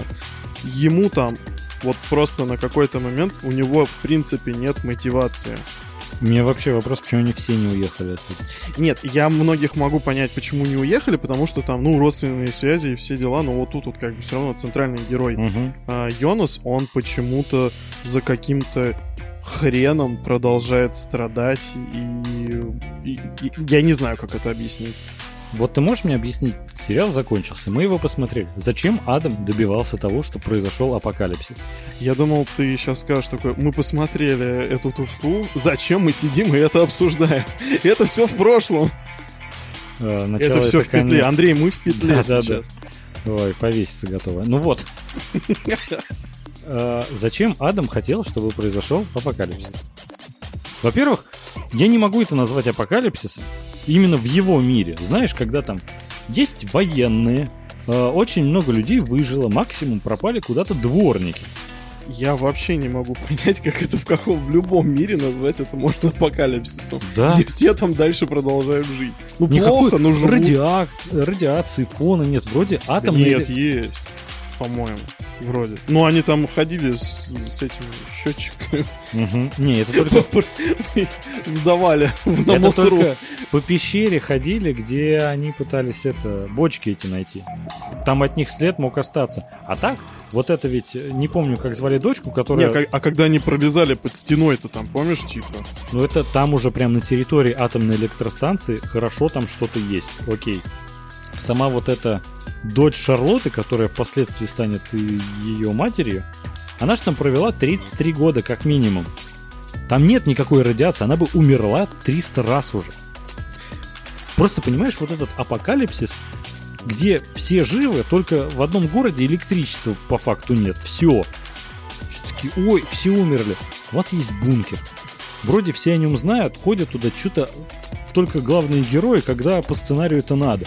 Вообще, ты знаешь, вот сама вот эта линия, то, что этот чокнутый профессор, который а-ля док Эммет Браун из «Назад в будущее», который создал вот это устройство, которое расщепит мир на два других мира, собирал это в чужом гараже, ну, бункере, какое-то очень долгое время. Вот типа, знаешь, если просто думать, как он на это все заработал, как он смог все это сделать и собирать это в чужом, абсолютно чужом бункере. И ни разу никто к нему не зашел и сказал, ты что старый тут делаешь вообще? Это же несколько лет происходило. Слушай, я не думал об этом, а это ведь серьезный косяк. Я вот об этом думал, то, что, наверное, это метафора. Вот след на шее Йонаса от веревки, наверное, это какой-то э, метафора к Иисусу, то, что у него была вот эта корона из шипов. А у него ну, да, на да. шее такой след. Возможно, вот это все такие отсылочки, которые, типа, я до конца не понимаю. Это единственное оправдание, которое я находил. А на деле он же в чужом бункере собирает какую-то убийственную машину несколько лет. Вообще никакого вопроса. У кого-то там, ты понимаешь, что электричества не хватало, чтобы создать один портал на атомной электростанции. Этот в гараже собрал что расщепило мир надо. А, ты знаешь, ты каждый раз, когда говоришь слово метафора, я, я, я сейчас готовлюсь к тому, что прям будет шутка. Я не знаю почему. Возвращаясь к теме самих путешествий во времени, а, мне изначально понравилась, конечно, вот эта концепция с пещерами, но я, малек, охренел от того момента, когда я увидел ящик, вот этот чемодан, который таскают с собой и тоже путешествуют во времени. И я заметил такую тему, что к третьему сезону пещеры-то эти вообще, в принципе, начинают быть просто ненужными. Угу. Я, я понимаю то, что для самого сюжета э, гораздо было проще сделать это все, э, имея портативные именно вот эти э, машины. Но а на кой хрен тогда вообще были эти пещеры? Не, да. сама эстетика вроде как прикольная, но они, они друг друга как-то ну, я не знаю, обесценивают, что ли. Ты знаешь, у меня еще большой вопрос возник, когда показали другой мир, вот этот параллельный. И там есть машина, которая, во-первых, гораздо более портативная, которую в карман можно положить, так она еще и в другие миры тебя отправляет. Я сижу такой, а что в этом ее не было? Это зеркальные миры, понимаешь? Но нам два сезона это не показывали, потому что, ну, не придумали до этого момента. Из-за этого у меня складывается мнение, то, что они на ходу это все придумывали. Вот у меня претензия к тому, что придумывали на ходу, это именно э, к третьему сезону. До этого лично для это меня... конце ну, второго ну, уже плюс-минус, плюс, ну, ну, в последней серии, там, ну, последнюю да. минуту. Ну и понимаешь, вот эта петля внутри петли, когда это Йонас, который, с которым ты переместилась, а есть другой, который побежал в бункер, в подвал, почему-то подвал спас его. Во-первых, знаешь, когда показывают, идет апокалипсис, дом сносит в следующий момент, там даже окна не выбил.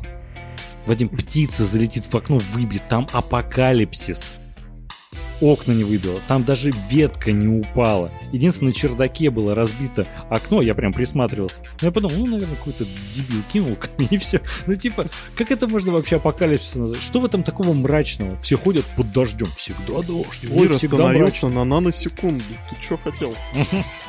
Все.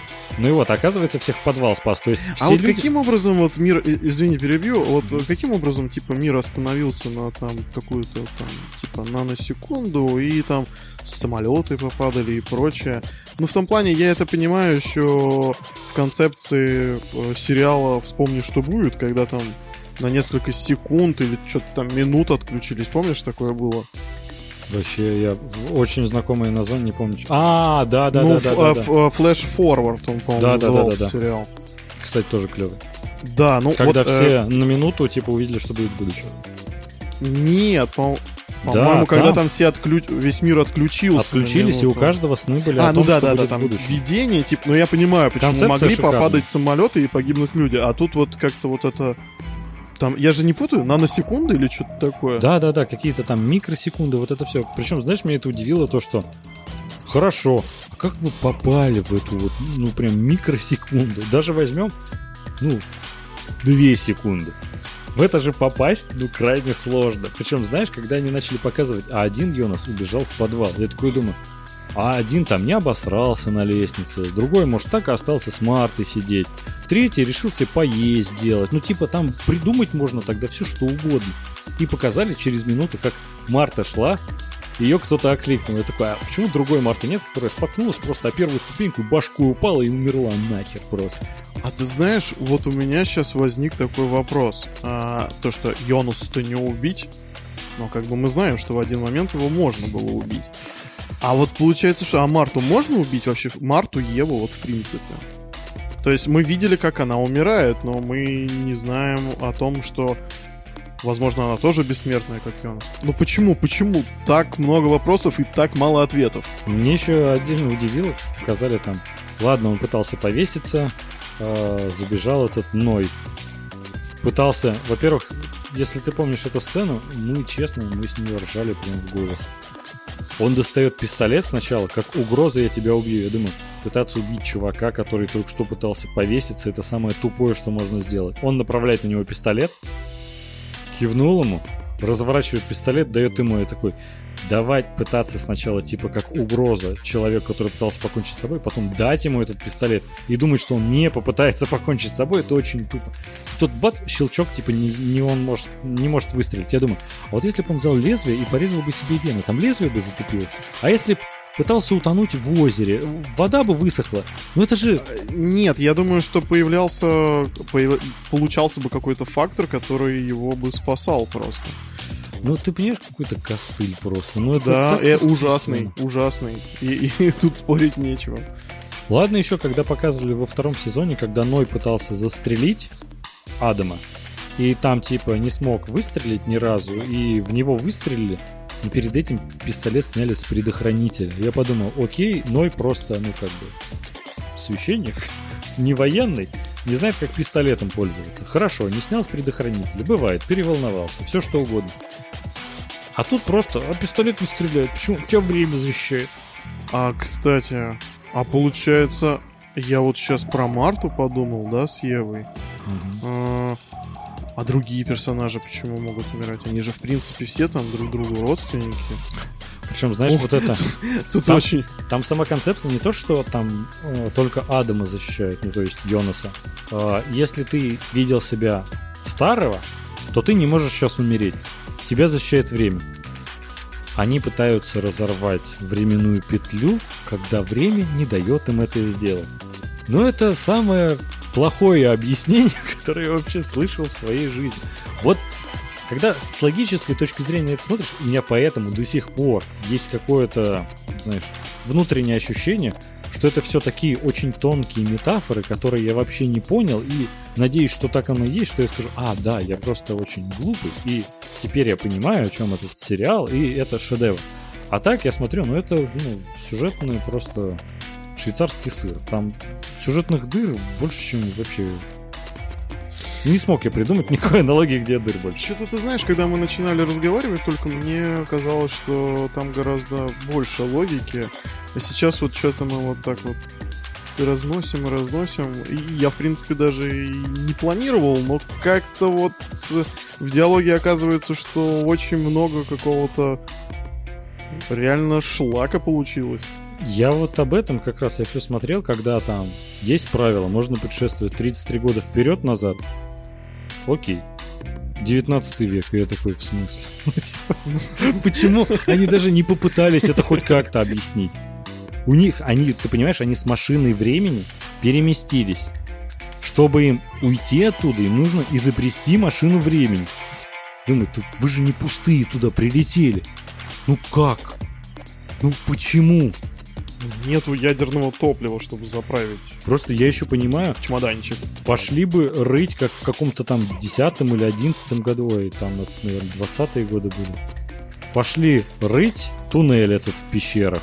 Я просто не совсем понимаю, а зачем э, средний Йонас перенес э, Магнуса, Рыжуху и э, Бартыша, Бартыша именно в конец 19 века. Ну, вообще, для чего это было? Чтоб спасти, понимаешь, там такой апокалипсис, если ты даже, не знаю, одеялком накроешься, с тобой ничего не будет.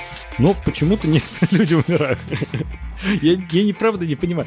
Если окно в доме не выбил этот взрыв, представим, что там, если радиация, то тебя подвал не спасет. Там вообще ничего тебя не спасет. Ты, ты думаешь, люди в Чернобыле могли такие, ой, я в подвал спущусь. Не бункер, подвал.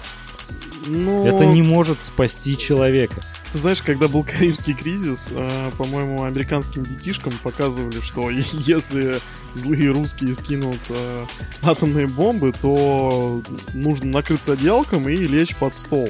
Ну вот это, конечно, что-то из этой серии. Но только в этом мире им это помогает. И вот, я не понимаю, как они смогли переместиться и почему они не могли уйти назад. И, конечно, у меня отдельная претензия к тому, ко всем другим героям. К примеру, тот же Магнус, вот эта рыжая девушка, Барташ.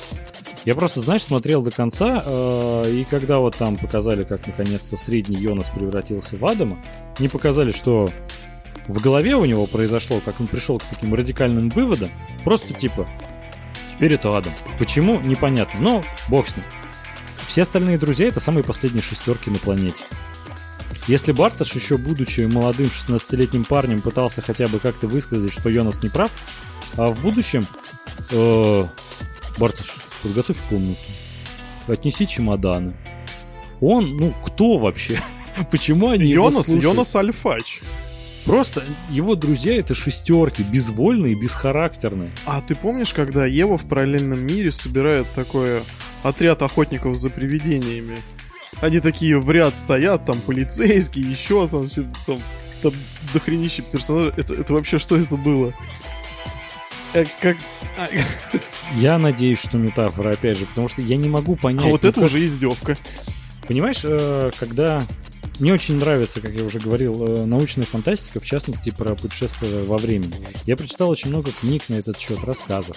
А, Практически все фильмы, наверное, которые популярные есть, я их смотрел.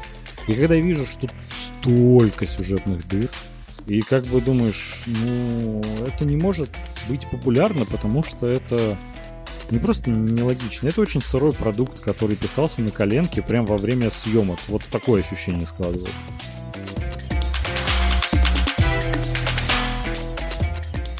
А вообще интересно, что в сериале как такового нет э, прям такого...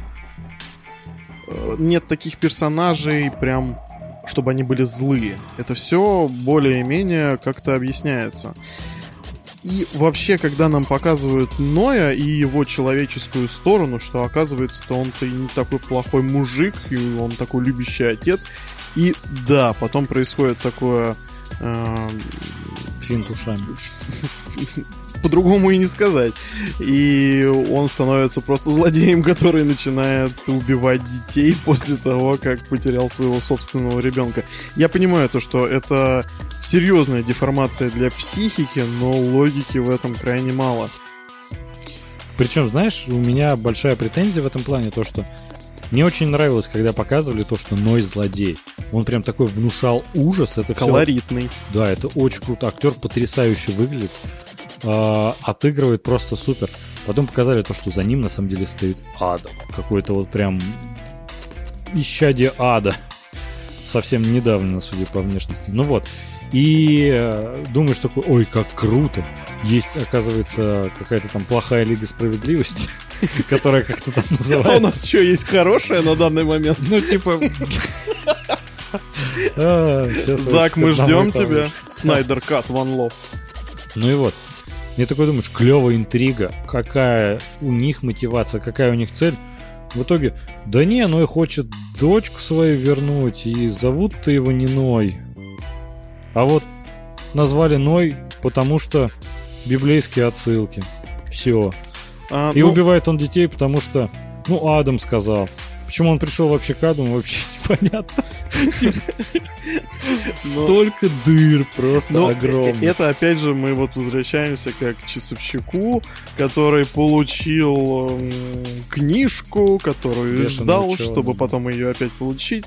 А как бы источника тут нет. Ну, а источник, конечно, в сериале есть источник, начало и конец. А ты помнишь вообще, чтобы э, до третьего сезона они говорили про какой-то исток? Ты про персонажа имеешь в виду? Они, просто смотри, они изначально все пытались найти точку первоначальную, с которой все пошло не так. Нет, по-моему, не говорили. Но и вот э, насчет э, как раз убийства детей, и тут получается, что убийства детей происходят потому, что они должны происходить. То есть и логики в этом, э, по мнению создателей, и по- получается, что и не должно было быть. Понимаешь, я просто еще могу понять, зачем детей убивали в нашем времени, как это запустило цепь событий, которые там Йонаса привели вот к тому, чтобы стать Адамом и все. Зачем в 53-м, 86-м году убивать? Ладно, в 86-м, чтобы переместить труп в будущее. И Ульрих отправился в 86-й, хорошо, а в 53-м? Ну просто, ну убили. Ну, Ну, так, ок. да. А что ты хочешь-то вообще? Да, ну убили двоих, ну троих, ну хорошо. А исток? Не, вот э, по поводу истока м, в плане персонажа э, хорошо подобрали, конечно, актеров. Слушай, или. Ульрих переместился в 53-й. О, в 53-й Ульрих. Э, э, Ульрих, который э, из нашего времени, да? Да, 2019 Да, он в 53-й переместился. А как? Ну, 33 вперед, 33 назад. да потому что хрен с ним. Ты что тоже... Андрей, ты какой-то Нет, странный. ну правда, просто... Ладно, если на машине времени, я предполагаю, что можно задать любые координаты, любой год, хорошо. Он же в пещеру пошел. Да. Он в пещере переместился на 66 лет назад, а не 33. И типа все такие, ну ок. А, ну, я, я помню, э, там повороты были, там, направо и налево. И он выбрал другой поворот, Мгм, нежели чем... есть, ага. Нежели чем какой-то другой персонаж Не с пиками, этого. да, я понял. А, ну, собственно, он же за Хельги следил. И попал только не за Хельги, который попал в 86 год, чтобы там самого себя там на, на машине там разбиться. Вот. А он попал в 53 Ну да, там вот типа развилка такая, которая не работает качестве 33 лет. Ну зачем это действительно? Не могу. Бомбит у меня. Я так люблю научную фантастику. Знаешь, в принципе, есть вот такие сериалы, когда тебе показывают, о, не показывают, как раз тебе рассказывают, то, что случится что-то очень страшное, прям чуть ли не конец света, и потом его не показывают все вот это время, и у тебя, как бы, знаешь, фантазия так... Ну, я не знаю, как этот прием называется, есть сценарный такой прием, когда вот... э, Нагнетание. к примеру, про кольцо всевластия во «Властелине колец» не рассказывают полностью про ее свойства, просто типа а- оно вот всесильное, оно вот имеет власть над всеми другими кольцами. По факту мы в кино видели только то, что невидимкой можешь стать. У тебя Саурон видит. А в да, остальном, кстати, типа, ин- знаешь, интересно, что на всех оно действует просто как невидимости кольцо, а других... А, не, почему? Ну, там эльфика, типа, тоже становилась всесильной. Но это, типа, если ты омега по жизни, то ты и будешь э, говном. Даже с кольцом всевластия ты... Ты ничтожество. Ну и вот, или знаешь, там, к примеру, как показывали э, криминальное чтиво тоже. Когда там, помнишь, э, Траволта кейс открывает, и там свет такой золотистый. И не показывают никогда, что в этом чемодане. И зритель сам додумывает. И как бы сценарный ход заключается в том, то, что ты никогда не сможешь переплюнуть ожидания зрителя от того, что там действительно находится. И поэтому это навсегда остается тайной. И это прикольно, это хорошо работает, и это, ну, Но это не всегда работает. не всегда, конечно. И вот, к примеру, знаешь, когда просто в первом сезоне говорили про этот апокалипсис, то, что хотят уничтожить Адам, зачем-то хочет уничтожить мир, как будто это, типа, единственный способ разорвать эту связь. Ну, а, кстати, он же оказался и прав, по идее. Вообще нет. Ну, они уничтожили свои миры. Так в этом никакого смысла не было. Как понять? Нет, ну в смысле, апокалипсис к этому не приводил. Он же хотел ими, чтобы взорвалась атомная электростанция. А, кстати, да, он уже знал то, что этот апокалипсис в итоге не уничтожит мир, если он там жил, будучи средним Йонасом, и мелким там тоже Да. путешествовал. Я поэтому, у меня большие были вопросы, а какой тогда смысл уничтожать, если ты там уже был? Но это опять же, у меня большие вопросы к причинно-следственной связи персонажей, как бы к их поступкам, потому что ты видел это произошло и такой, «Э, я буду делать все точно так же и будет иначе. Чё? Чем ты думал? Ну и вот. И когда не показывали этот апокалипсис, у меня прям были очень клевые ожидания. Я думал, то, что они будут нагнетать то, что, ну, не покажут, что там действительно произошло, и на этом построят клевую интригу. В итоге ошибся, начали показывать, я такой думаю, ну ладно. Наверное, они покажут, как он там произошел, что-то эффектное. И вот честно, у меня от этого сериала общ- общее впечатление, ну, не сказал бы, что негативное, но просто, по-моему, он сценарно слабый, сюжетно. Э, Не потому, что мои просто ожидания не оправдались, и я такой, ой, они все сделали по-другому, а я против. Я хотел, чтобы по-моему было. Нет, просто все объяснения, которые они сделали, все вот эти допущения, сценарные ходы, это пустышка. Вот это в конце второго сезона, и он убил Марта, и ты должен жить с этим. Ты такой, обалдеть, вот это поворот. Бац, Это было другая. Марта, ты такой, кого? Это, ну, обалдеть. И третий сезон смотришь, и это оказалось пустышкой. И как бы вот все вот такие твисты, они в итоге не оправдали себя. Да не то чтобы, знаешь, даже пустышкой. Опять же, я вот я не устану про это говорить, что параллельные миры погубили этот сериал, потому что они такие вот усложнения, усложнения, да, мы можем еще, и в итоге это приводит просто к какому-то краху. Без этих параллельных перемещений, особенно когда тебе м, весь третий сезон показывают какую-то альтернативную версию того, что могло произойти э, там без Йонаса в мире, и когда это плюс-минус одно и то же, Ой, ну как бы, э, а для чего я вообще это смотрю? Мне очень понравилось, как бабка. Я видела мир без тебя. Он очень плохой. Потом тебе показывают этот мир, а он точно такой же.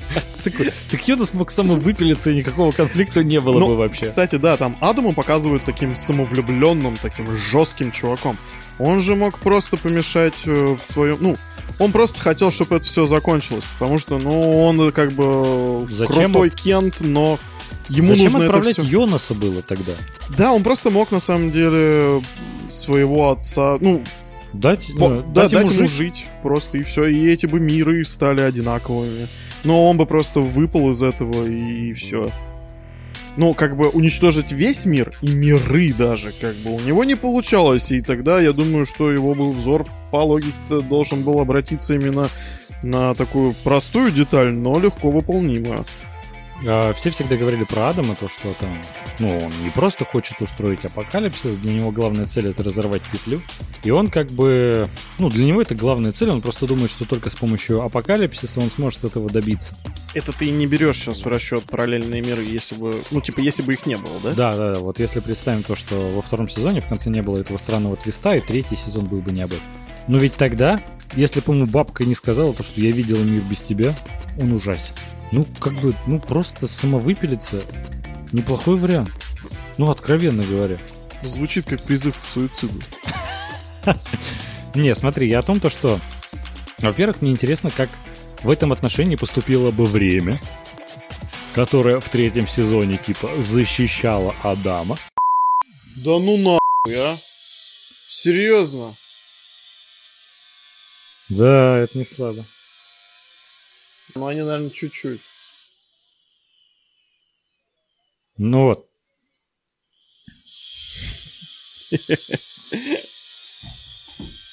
Ну вот.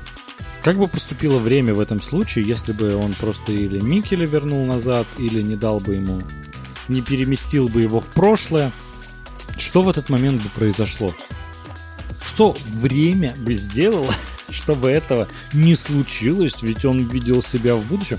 Понимаешь, просто, по-моему, они на ходу изменили концепцию путешествия во времени. К примеру, вот помнишь, а, в тех же «Мстителях» они такие, то, что а, вот эта теория, которая была в «Назад в будущее», она неверная. Типа, если мы убьем Таноса, это мы убьем Таноса из другого времени, а у нас все так и останется. Типа, реальность не перепишется.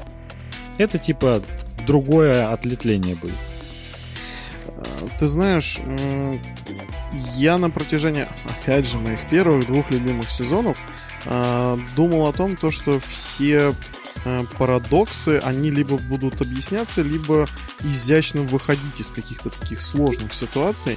Но вот приближаясь уже даже к самой концовке, самое главное, э, самый главный вопрос это именно о том, что, ну, окей, Йонас и Марта, молоденькие, попадают в третий мир, ну, как бы первый на самом деле, а, где все это завертелось и спасают э, семью часовщика, и, собственно, их миры исчезают.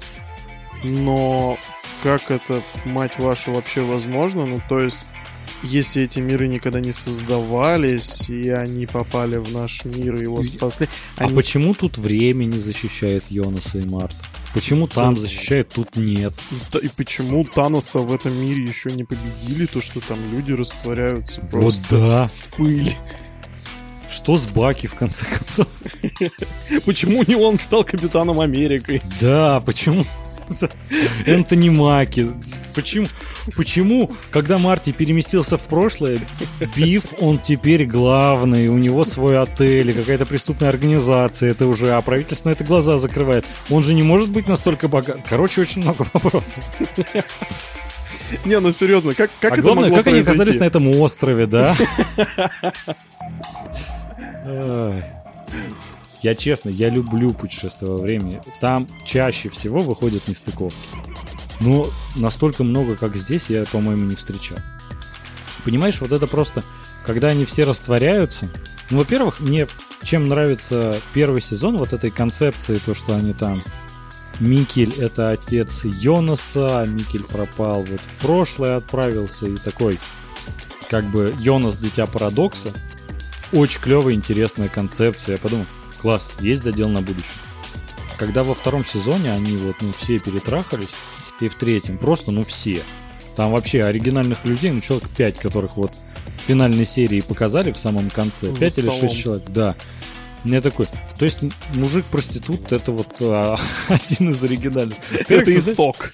Ты знаешь, опять же, э, то, что про детали я хотел поговорить.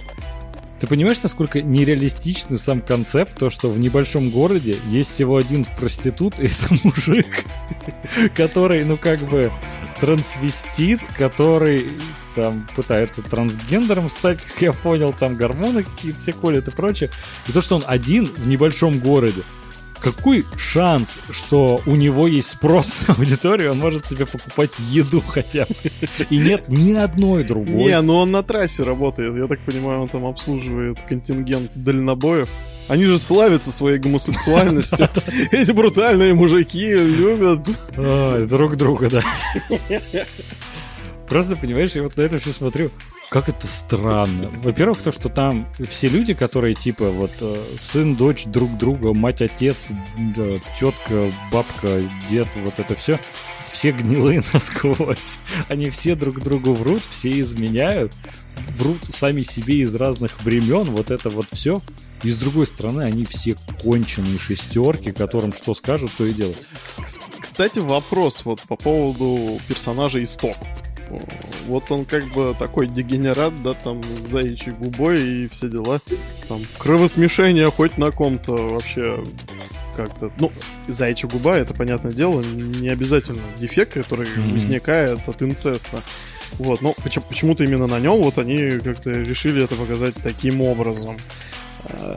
Вот он такой как бы дегенерат, и а чем он, собственно, вообще руководствуется? Кто его воспитывал? Кто его направлял? Откуда он знал, что ему нужно в какой-то вот момент, ну, мало того, что он действует сразу как бы три версии его.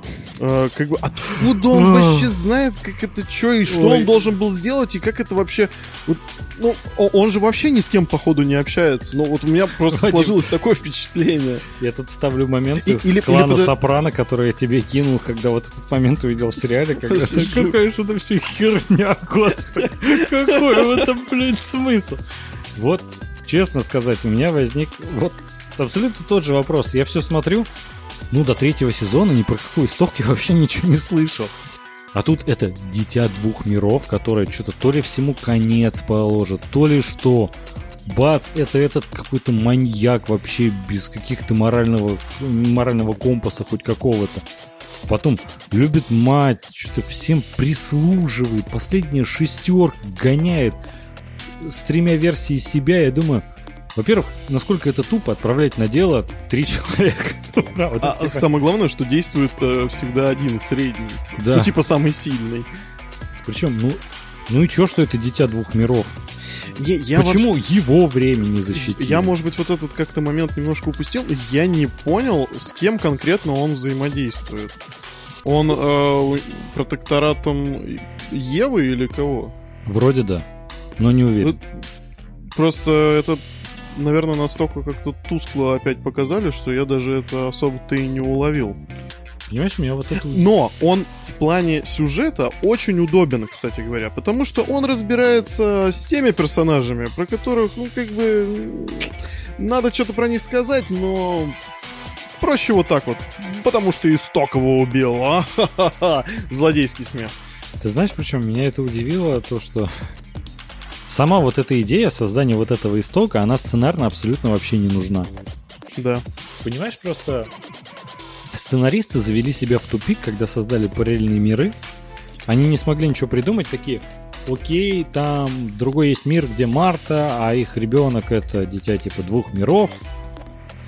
Вот, и как бы его убить нельзя в обоих мирах, э, можно только в зародыше, чтобы этот портал как-то убил. Он никак не двигает сюжет, так же, как и вообще все его действия. К примеру, он такой, я пойду разберусь в прошлом с чуваком, который мешал строительству атомной электростанции. Ты до этого момента и не знал, что кто-то мешал строительству атомной электростанции. Не, ну там что-то как-то был такой момент. Э, Это был момент, что у чувака Ой, паранойя, типа, ой, да, тут дети. мертвые дети, значит, кто-то стройки мешает. И все в третьем сезоне. Вот, мы не, рассужда... не разрешаем тебе строительство. Он такой, вот, я на это жизнь положил. И тут появился этот чувак, который... Во-первых, меня очень радует то, что, оказывается, с помощью запугивания можно подписать любые документы, они имеют юридическую силу. А, да, да, хороший момент. Но, слушай, атомная электростанция, 53 год. Это по-любому должен быть э, это, это по-любому такая инициатива должна исходить от государства. Это Нет, что там? Это частная. Да, частная просто... атомная электростанция. а ее судьбу решает один чувак, сидя в машине. Да, он может запугать просто правительство. Я вот это вообще не понимаю, честно. Ты причем, знаешь, ладно, тут я понимаю, зачем он убил. Помнишь, он вернулся в прошлое, опять же, то ли в начало 20 века, то ли в 19 когда вот этот слепой старик, который у себя приютил всех наших ребят, из 2019, которые отправились в 19 век и начали создавать машину времени, э, откуда-то они должны были ведь взять деньги, кров, технологии. Вот этот слепой старик, который типа раньше состоял в какой-то секте, вот он, этот э, исток решил вернуться в прошлое и убить его. А зачем? Ты знаешь, э, такой немножко, ну не оф топ а вот э, просто рассуждение о создании сериала. А, мне очень понравилось, что вот я так понимаю, что это какое-то новое поколение уже кинематографистов а, всем этим занималось. То, что там нет э, типичных болезней э, немецкого общества в плане. Там абсолютно не касаются ну, может быть, там где-то вскользь в разговоре Первая мировая, Вторая мировая. А, там нет да. этой боли, вот, которая их просто, ну, вот эта вина э, национальная. А, они совершенно не касаются, хотя это, ну, это огромнейшее потрясение, да, 20 века. А, там никоим образом не касаются еврейского вопроса. Внезапно они обходятся без э, турков, да, мы все понимаем то, что там огромное количество этих людей живет, что Берлин это третий, по-моему, турецкий город в мире, по количеству э, из их нации. Какие-то афроамерик... э, афроамериканцы, афронемцы присутствуют только в какой-то там вскользь там в 80 там третьем или какой это был 86-й год. 86 А, Там где-то на заднем плане проходит э, чернокожая девушка. И просто мне нравится то, что, ну, как бы гомосексуализма там много, да, вот этой всей радужной темы там, в принципе, э, это все есть. Все современно, конечно. Ну, А, я но- бы не сказал, что там на этом большой акцент. Акцента большого нет, но это Ну, типа, знаешь, это... Мы вот как раз... Ну, вполне, там это вполне органично, на самом деле. Ну, Ну да. кроме, кроме этого странного парня, который живет в трейлере. Вот. Да. э, Ну, э, во всяком случае, это не вызывает такого отторжде- отторжения. Ну, когда ты чувствуешь, что тебе это вот прям, блин, навязывают. Когда вот тебе уже от этого тошнит просто. Ну, вот здесь это показано так. Ну, есть и есть. И мне нравится, что у создателей а, не было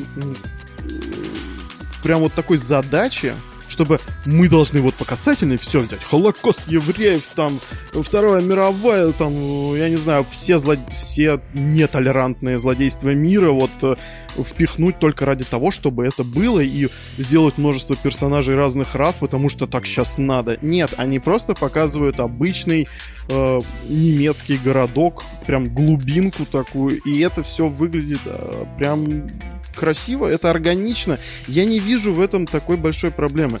То, что сейчас происходит, вот это все Black Lives Matter, и, ну, с одной стороны, это, конечно, неплохо, да, когда люди заявляют о своих э, правах, но когда это доходит до какого-то абсурда, э, в этом ничего хорошего нет.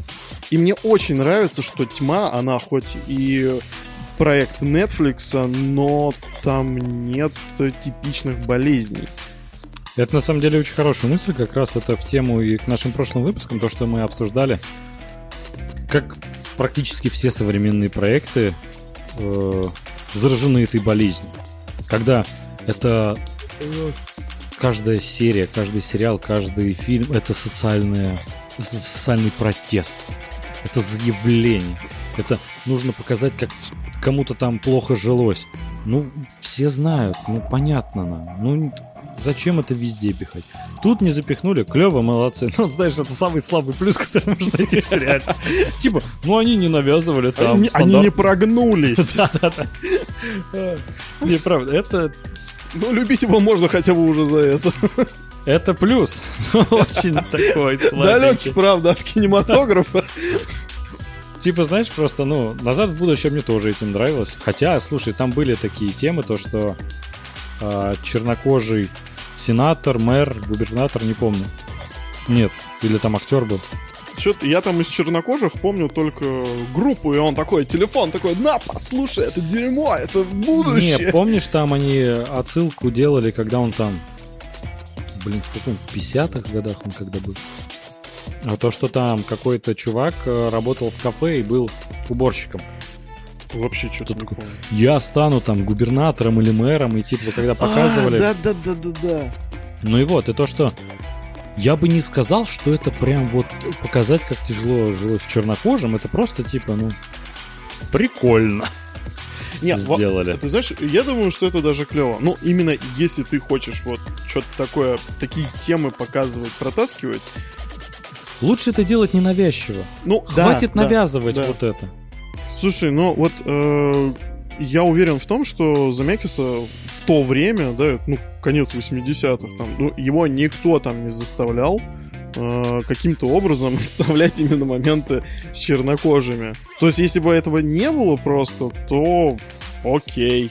То есть, Да. на тот момент э, всем было плевать. Но Нет, ну, конечно, всем было не плевать, просто, знаешь, не стояло такой цели всегда сделать какое-то заявление своей работы. Развлекательное кино должно существовать, вот как раз, э, ну, не только кино, и сериалы. Тут хорошо, что не поднимают эти вопросы в сотый тысячный раз, потому что, ну, иногда нужно от этого отдыхать, хоть когда-то. Хоть какие-то проекты должны быть оставаться развлекательными или драматичными и не поднимать какие-то там э, очень важные социальные вопросы. Ну вот тьма одна из них. Да, ну в и как раз там никого не притесняют вообще по какому-либо признаку. да, в этом плюс сериала то, что ну вот какого-то социального заявления в нем нет. Это, ну, изначально, скажем так, сериал, который позиционировался как научная фантастика про путешествие во времени. А, ну, грубо говоря, очень грубо, ей осталось до конца. И это очень большой плюс. Но... Ну, сам сериал... Ой, не хочу его оскорблять.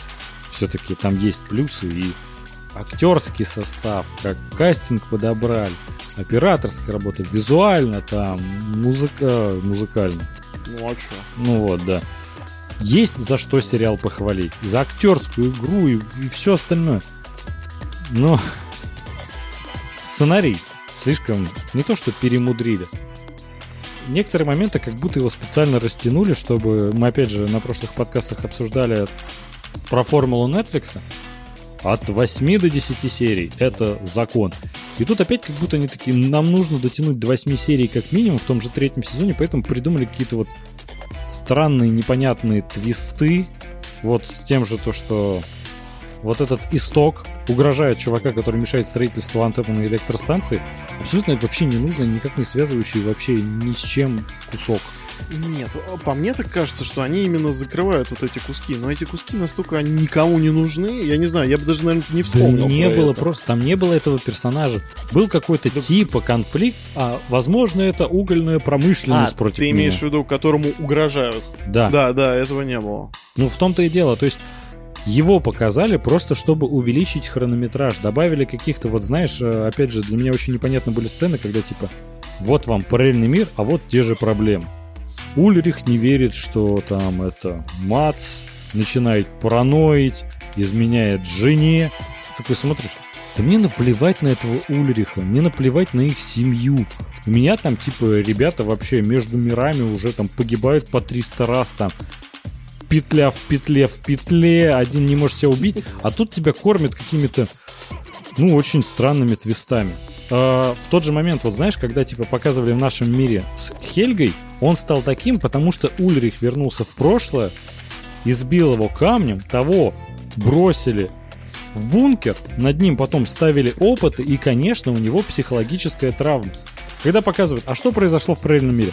А, ну туда Ульрих не приходил, а просто чувак, ну, убивал детей. То есть, почему? Непонятно. Просто вот, ну, а тут он решил их убивать просто так. Вообще вот этот момент, да, как Ульрих решается убить пацана в двух там даже, оказывается, мирах. Не, во Вот- втором-то он уже взрослого избил. Ну, это понятно, да, но вот э, просто представь, взрослый мужик берет камень и начинает бить другого взрослого мужика. То, что он выживет, ну, шанс довольно мал. Но когда он Пацана. пацана просто лупит и так, как они это показывают, ладно бы он его один раз, два Да, там да. ударил, и его кто-то спугнул. Нет, он его просто лупит там до... Ну, реально до смерти. Оттаскивает его там в подвал, и он остается жить. Ну, какой тут шанс? Ну... Ой, я еще, знаешь, я так бомбил от момента, когда он там э, сидел все рядом с ним, потом сидел у бункера, потом еще где-то сидел. Я такой, беги в пещеру, че сидим, я не понял. Я понимаю, ладно, у него тоже стресс, психологическая травма, вот это все. Но это же, ну, даже пульс не проверить, серьезно, там практически сутки прошли. Это очень странно. Ну да. Ну что, Андрей, давай перейдем к итогу? Или к истоку? Я не удержался. Каламбурочно.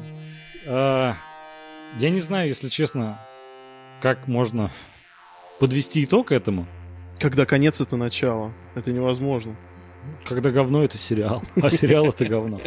Нет, ну, конечно, не- я не могу назвать до сих пор сериал этот э, ужасным, каким-то отвратительным. Просто это известная проблема, с которой уже многие создатели сериалов сталкивались, сценаристы в частности. Потому что, ну, опять же, я говорю, тут самая слабая э, сторона этого сериала это сюжет, именно сценарий. То есть, если игра актеров, там, не знаю, грим, спецэффекты, э, операторская работа, чувак, который кастингом занимался, костюмами, музыкой, все на высшем уровне. Действительно, От немецкого кинематографа вот такого качества я, по-моему, вообще никогда не видел. Но просто очень слабый сценарий, ну, вышел в итоге. Они просто накручивали, но не смогли вывести. Из-за этого ну, я не могу рекомендовать этот сериал, но и не могу сказать, что, типа, не смотрите ни в коем случае. Многим же понравилось, просто, может, я очень до мелочей докапываюсь. Поэтому так. Ну, ты знаешь, но вообще, в принципе, этот сериал невозможно смотреть невнимательно. Ты просто уже на второй серии ты его будешь... Ну, ты его выключишь. Ты плывешь, да, все. Ты, ты упускаешь одну деталь, у тебя все рассыпается. Но, спойлер, там и так все в итоге рассыпется. Не, а вот ты говоришь то, что, типа, основная проблема — это сценарий, да? А, э, ну, это, собственно, правда. И для меня тут у меня очень двоякое впечатление, потому что для меня то, что было основным жирным плюсом, ну, как бы картинка там, музыка хорошая, это все замечательно. Э, но в 2020 году все-таки мало кого этим удивишь. Стилистически все прекрасно. Сюжет для меня из жирного плюса, да, из-за которого я прям смотрел этот сериал, не отрываясь, потихоньку начал смещаться в сторону минуса. И ну, правда, последние две серии есть какой-то такой эмоциональный подъем, ты вроде смотришь, все, класс, класс, ты вот как бы и финалочки там, э, когда все растворяются, и в итоге как более-менее все счастливы, и там, как назовешь сына? Мне там Так он и поплывет. Не называйте детей Йонасами. Это приведет к коллапсу, апокалипсису. Спойлер, потом опять все будут жить, но... Такой номинальный. Ну, такой себе апокалипсис. Э, ну, вроде как бы вот это застолье в конце, ну, ну, прикольно, да, так на позитивной ноте вроде как все заканчивается. Э, и вот, знаете, переспишь вот с этой мыслью ночь и как-то на следующий день понимаешь, что, блин, ну, обмануть все-таки самого себя не получилось. Э, ты знаешь, особое, чем особо гордится съемочная группа? Тем, что они и многие зрители, как я выяснил, когда читал мнение и рецензии насчет сериала, а, то, что они сделали зеркальный мир, как раз правильно. Какая типа крутая идея, то, что он зеркальный. Я думаю, это самая банальная вообще идея, которая, ну, может родиться. И отдельно съемочная группа гордится тем, то, что так они он... сделали зеркальными дома. Лестница находится с другой стороны. Кровать у другой стены. И зрителям это очень понравилось. Типа, как тщательно они к этому подошли. По-моему, ну... Ну, забавно, но это максимум. Так, э, слушай, ну а помимо зеркальных домов, честно, вообще на это не обратил внимания. Это Ты не обращал на это внимания? Вообще нет. Не знаю почему. Не, я на это обратил внимание. Там всегда просто, когда кадр в кухне показывают и сзади лестницы, у него она была обычно слева направо спуск, а когда типа в зеркальном мире, мире справа налево. Такой, ну понятно, мир зеркальный. И чё? Э, но он должен быть тогда зеркальным и по смыслу, но в том плане, а как в зеркальном мире может существовать Йонас? Не, не логичнее Понимаешь, было бы... В зеркальном мире очень много, на самом деле, отличий. Да. Такое... Чем они там гордятся-то? Вот, понимаешь, они просто вот эту концепцию, то, что это зеркальный мир, и так же, как они позиционируют то, что перемещаются герои именно на 33 года вперед и назад, Потому что тройка зеркальную, если ну, отзеркалить первую тройку, тогда вместе сложить эти две, получится восьмерка, а положить ее на бок знак бесконечности. Чистой воды математика. Просто знаешь, ну, если это повод для гордости, ну тогда, ну, я понимаю, почему мне не понравился этот сериал. Потому что, ну, это на уровне, как по мне, детского сада. Сценаристы такие, мы сами своего рода математики. Не, ну просто знаешь, если брать, к примеру, э, начало Кристофера Нолана, как у него один мир от другого отличается, как он их связал, как время протекает между ними, и как там, знаешь, э, вот этот лимбо отличается от остальных миров, как там по памяти тех, кто там был уже, а, наверное, создателям тьмы тогда это просто бошку взрывает. Прям blow my mind. Потому что если для них отзеркалить комнату, это верх творчества. Отзеркалить 33, потому что мы тройку отзеркалили. И, кстати, поэтому они говорят, что у нас эта идея была с первого сезона еще, с Да, первой серии. А потом еще как бы 33 года, а потом хрен положили на пещеры. Причем, знаешь, очень многие э, зрители отмечают то, что как круто они связали, чувствуется, что у них единый сюжет был с первой серии. Знаешь почему? А потому что Марта, по-моему, в первой серии Йонасу говорит, то ли он ей, э, Йонас в смысле, э, то, что у меня эффект дежавю, это как будто сбой в матрице. И типа, как они пронесли эту идею, я такой, господи, это такая халтура. Ну, Мне это банальщина, реально. в том-то и дело. Ну, матриц, в матрице это было. Блин, мне каждый раз дискомфортно было, честно говоря, когда он это произносит, вообще упоминает фильм «Матрица». Мгм. Ну, типа такой, ну, Просто понимаешь, многие такие, как тонко это сработано. Да в смысле? это жирнота, и в смысле тонко. Да, это тебе повторяют чуть ли не в каждой серии. Это как тонко, то что конец это начало. Это, по-моему, очень толсто. Это жир течет с экрана. Ну, поэтому вот эти поводы для гордости, как у создателей сериала, вот в чем они это находят, и как у многих зрителей, то, что им это очень понравилось, по-моему, ну это прям, ну, очень поверхностных и халтурных.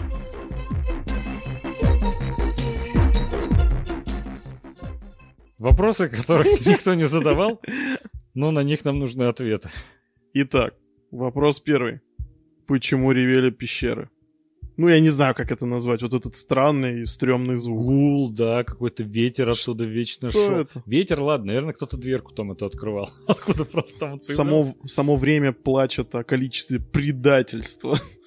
Мне еще, знаешь, что интересовало? Вот эта дверь, в которую изначально Ульрих подумал, что Микель спрятался, она нужна тупо для сюжета. Она вообще никак дальше не участвует. Просто ее Ульрих увидел, и потом, типа, начальник станции спрашивает, у вас там дверь, мы ее запаяли. А что она скрывает? Ничего. Хорошо, мы у вас просто тогда обыск проведем и идут в другую часть завода. Я такой, а чё с дверью? Типа, мы они так часто говорили. Понимаешь, вот там есть такие...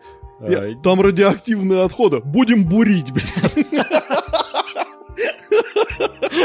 Типа, У меня ордер, чтобы уничтожить этот город. Ты знаешь, мне вообще это во втором сезоне очень понравилось, то, что что у вас тут зарыто? Ну мы так зарываем радиоотходы. Давай раскапывай. Я Что, нет, подум- нельзя? Давай. Да, я подумал, а что ты его не пошлешь? У него ордер на обыск, а не на владение твоей жопы.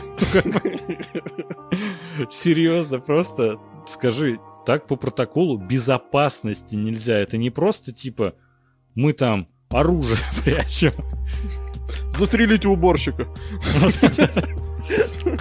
Второй И расчлените его, возможно, в нем секреты.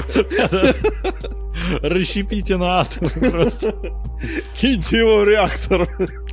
Второй вопрос, конечно, это... У меня на самом деле вопрос еще насчет комиссара, куда он делся. Во втором сезоне он был, потом ни в параллельном мире, ни в третьем сезоне этого мира. Его просто нет. Такой, откройте. Понятно. Все. Что-то там в прошлое возвращались в будущее, его просто нет. Добавили- Я так понимаю, он не пережил конец света просто. А чего его в зеркальном мире не было? Его не было и в зеркальном мире. Э, Когда показывали, ведь там путешествие во времени было в следующем-то сезоне, они в нашем мире, ну как в нашем, в первом и во втором мире путешествовали, но его больше нигде не было. Это персонаж на один сезон его добавили. А потом они говорят то, что у нас был план сразу на три сезона. А куда он делся? Что вы с ним сделали, черт? Ну, опять же, он, да, он как-то... Как будто он удобен просто для сюжета, чтобы вот запустить апокалипсис.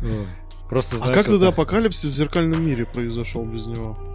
Меня вообще порадовало то, что миры зеркальные, там дождь идет и все живы, а тут все снесли с лица земли, просто там пустыни голые. Но мы очень гордимся нашей зеркальной идеей. Понимаете, там тройка, это 33, это восьмерка, это бесконечность. Ну да. Так, смотри. А, ну, свет мигает, да? Ну, Мгм. это много где есть. Ладно, у меня даже к этому претензий нету. Там какие-нибудь поля, еще что-то, да, перебои. импульс, да, все это идет, окей. Ну и плюс перебои, наверное, на самой электростанции. Ну да, что у тебя фонарик мигает. Ну, Жалко, там нету каких-то подстанций распределительных. Просто вот просто какой-то щелчок на атомный. А представляешь, если у кого-то кардио этот стимулятор он называется? Ну да, да. Если он код стоит, там же электромагнитный импульс на все электроприборы влияет. Он у него тоже отключается, зажигается, отключается, зажигается. Что с ним происходит? Сколько народ тогда полегло? Тачки вырубались? Нет. Самолеты летали? Нет. Это ж каждый раз происходило. Блин, ну не, наверное, самолеты слишком далеко. Ну да, апокалипсис-то он только локально на земле в этом городе. А, подожди, или ты имеешь в виду в момент апокалипсиса? Не, ну в момент вот этого, когда там каждые 33 года портал, когда открывается, вот этот импульс идет. У него же нет Там, дальности. там каждые 33 года апокалипсис здравого смысла. Ну вот, ладно, короче, со светом бог с ним. А птицы? Что с птицами? Почему, почему они умирали? Причем одни и те же, ты заметил. Ни одной вороны не увидел, что встал. И все такие, знаешь, с таким выражением лица, о, боже, что-то происходит. Причем, знаешь, меня всегда радует то, что э, в ключевой момент, где едут э, персонажи, там прям стая летела вечно. Не бывает, что одна птичка где-то рядом упала. Там прям на капот машины по 10 штук. Такой, ну, И еще, кстати, скользкая тема. Вот э, так Ну, знаете, как, э, назвать. Безумный Макс Дорога Ярости, а это тьма Дорога Подливы просто. О, это да. А, Я знаю, что у тебя возникал постоянно вопрос, типа, когда один персонаж встречает другого. Ну, для нас, как бы, да, для нашего восприятия, они очень похожи. Но в реальности, естественно, как бы эти люди были бы еще больше похожи друг на Мгм. друга. Единственное исключение это средний Ульрих и старый Ульрих. Блин, я посмотрел весь сезон, я до Магнус последнего... Магнус. Почему Магнус? Нет. Магнус тоже. Ульрих. А ну, а, ну да, да, тоже хорошо подобрал. И я до последнего думал, пока на кинопоиске не увидел, что это разные актеры. Я был в шоке, я думал, это грим такой. Мгм. Вот, а, и у тебя, насколько я знаю, был вопрос о том, что, ну, типа, а как ты Как можешь самого... не узнать? Да, типа, вот как так? Там мать не узнает дочь, Мгм. там, или человек не узнает самого себя. А, Ты знаешь... Нет, я могу это списать, знаешь, на сценарные условности. Ну, типа, ну это прям, я понимаю, что это докапывание. э, Но это имеет место быть, на самом деле. Я понимаю, почему, знаешь, не сделали. У меня тоже был вопрос, когда смотришь, и они прям есть разных поколений. Промежуточных этапов их практически не существует. Условно говоря, есть Йонас, потом есть другой актер. Есть э, другой актер, потом Адам. Ну, там один раз его в гриме показали на 5 минут, но это тоже такое себе. Я понимаю, что это просто, ну, так проще для восприятия у зрителя. Так дешевле с точки зрения, чтобы не тратиться на спецэффекты, чтобы одного актера слегка видоизменять на протяжении нескольких лет. Поэтому, типа, окей, я с этим смирился, то, что это условность, до которой можно не докапываться, но в целом к логике это здравый вопрос, когда мать смотрит на сына и такая, ты кто? Я Йонас, я тебе не верю, хватается за нож, пистолет, там, такой, ну, чё? Ну, ну да. Ну, э, понимаешь, вот э, в контексте, да, если это объяснять, а, я думаю, что, ну, если там вообще суровая жизнь, там, там, в принципе, я понимаю, что можно даже себя не узнать. А, В контексте именно истории, я думаю, что, ну вот представьте, что вы встречаете самого себя, э, там, вам на один момент там 17 лет, а в другом 50, да? Вы Вы ты берешь увидите- именно опять 33 года разницы. Ну, а там... Один Йонас от другого там отличались лет на 15. Ну, вот средненький Йонас... Не, ну я думаю, что ему там под 40. Ну, возьмем, ладно, 20 лет разницы. Ну, 20 лет разницы, Ну, да. ему не 50 в реальной точно. жизни, я думаю, то, что, ну, как бы, если вы понимаете, что, ну, как бы, в нашей реальности не существует путешествий во времени. А, Хм. и если вы встретитесь... Но наш подкаст в самом начале доказывал обратное. Но мы записываем этот выпуск 13 августа. 19 века. Просто 13 августа 19 века. Год не важен, просто век. Но важно, что именно 13 августа. 13 августа. А, Вот. Если что, в нашем мире не случилось ядерного апокалипсиса Пока что. э, 29 августа 97 года, когда русские напали на США, Ой, мы так а потом. Скайнет предательски захватил. Ты знаешь, ну, планету. нас спасло, что мы смогли улететь на Пандору, конечно, и кон- аватары, в принципе, это отличная альтернатива человеческому телу. Жаль тех бедняк, что сейчас живут под властью роботов и живут в матрице. Ну, ты знаешь, с другой стороны, вот тот чувак, который э, нашел себе робота Кита и стал рыцарем дорог, жалко того, кто на промежуточном этапе в Робокопе остановился. Это такое себе. Блин, какой там Детройт депрессивный. Блять, про что мы говорим? Это куча фан-сервиса и отсылок просто. Ты говорил про то, то, что встретить себя спустя 20-30 лет, и то, что у нас нет Ну, путешествия времени, и типа ты бы себя не узнал, да. потому что это, ну, невозможно. Ну, в общем, э, и В если бы, очередь, я не знаю, я увидел себя там на 20 лет постаревшего, ну, как бы я подумал, что, ну, блин, ну, мужик, да, на меня похож, какой красавчик, но это же, я, я, я бы его не воспринял как самого себя. Типа, если ты видишь самого себя, ну, типа, прям, который с разницей в день или типа того, это одно, а когда там какое-то, ну, прям большой промежуток времени, ну, у тебя, конечно, будут какие-то очень странные ассоциации. Ну, дежавю это не назовешь. Но, наверное, о таком ты точно не подумаешь. Ну, слушай, а у тебя же по-любому бывали ситуации, когда даже такая серия в сериале, как я встретил вашу маму, была, когда они находили, типа, а, ну, не клоны друг друга, но типа близнецов. Когда в баре там где-то сидели такие, Маршал, смотри, ты, ты, а там просто актеры немного по-другому загримировали, они на этом серию построили и угорали постоянно. И на протяжении нескольких сезонов показывали то близнеца одного там персонажа, то Ну, другого. ну. У тебя же, наверное, тоже бывало, когда тебе прислали фотку какие-нибудь друзья знакомые, такие, «Ты, чувак, это ты прям на тебя очень похож. Такой, да не. Ну, ну да, что-то есть, но не. Возможно, такая бы О, ситуация. слушай, вот Возможно, это такое это прям- было и в нашем мире, а? Это прямая цитата, вот как я отвечаю на это. Да не, не, не похож. Ну, что-то есть. Я о чем еще хотел сказать? Я опять забыл. Почему мысль так быстро покидает мою голову? А, вот насчет того, как ты сказал, я бы себя увидел, какой красавчик.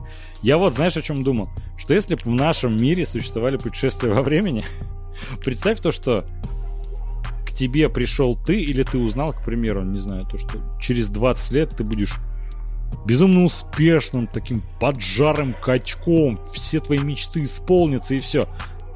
Или там, знаешь, условно говоря, ты бы был как Йонас, который в определенный момент должен оказаться у бункера, там, сделать вот это, вот это, чтоб... э, как там это, петля повторилась. Я уверен, я бы все просрал. У меня в жизни так постоянно происходит, когда ты такой, а, ну вот все, значит, будет, значит, мне ничего делать не надо, потому что у меня все будет. Или знаешь, там условно говорят такой, так, чтобы предотвратить вот этот па- парадокс и петлю, мне нужно вот э, в 13 часов 15 минут э, быть вот там. Такой, да у меня еще 3 часа. Я могу вздремнуть. Я уверен, я бы просрал все. Со мной такая петля вообще невозможна. У меня часто бывает, когда у меня будильник э, звенит, и я такой, мне через полчаса надо из дома выходить, да я за 5 минут успею. это, знаешь, такая вечная временная петля прокрастинации. Из нее не выбраться. Вот про это я бы посмотрел фильм, но я, кажется, в жизни на это смотрю постоянно.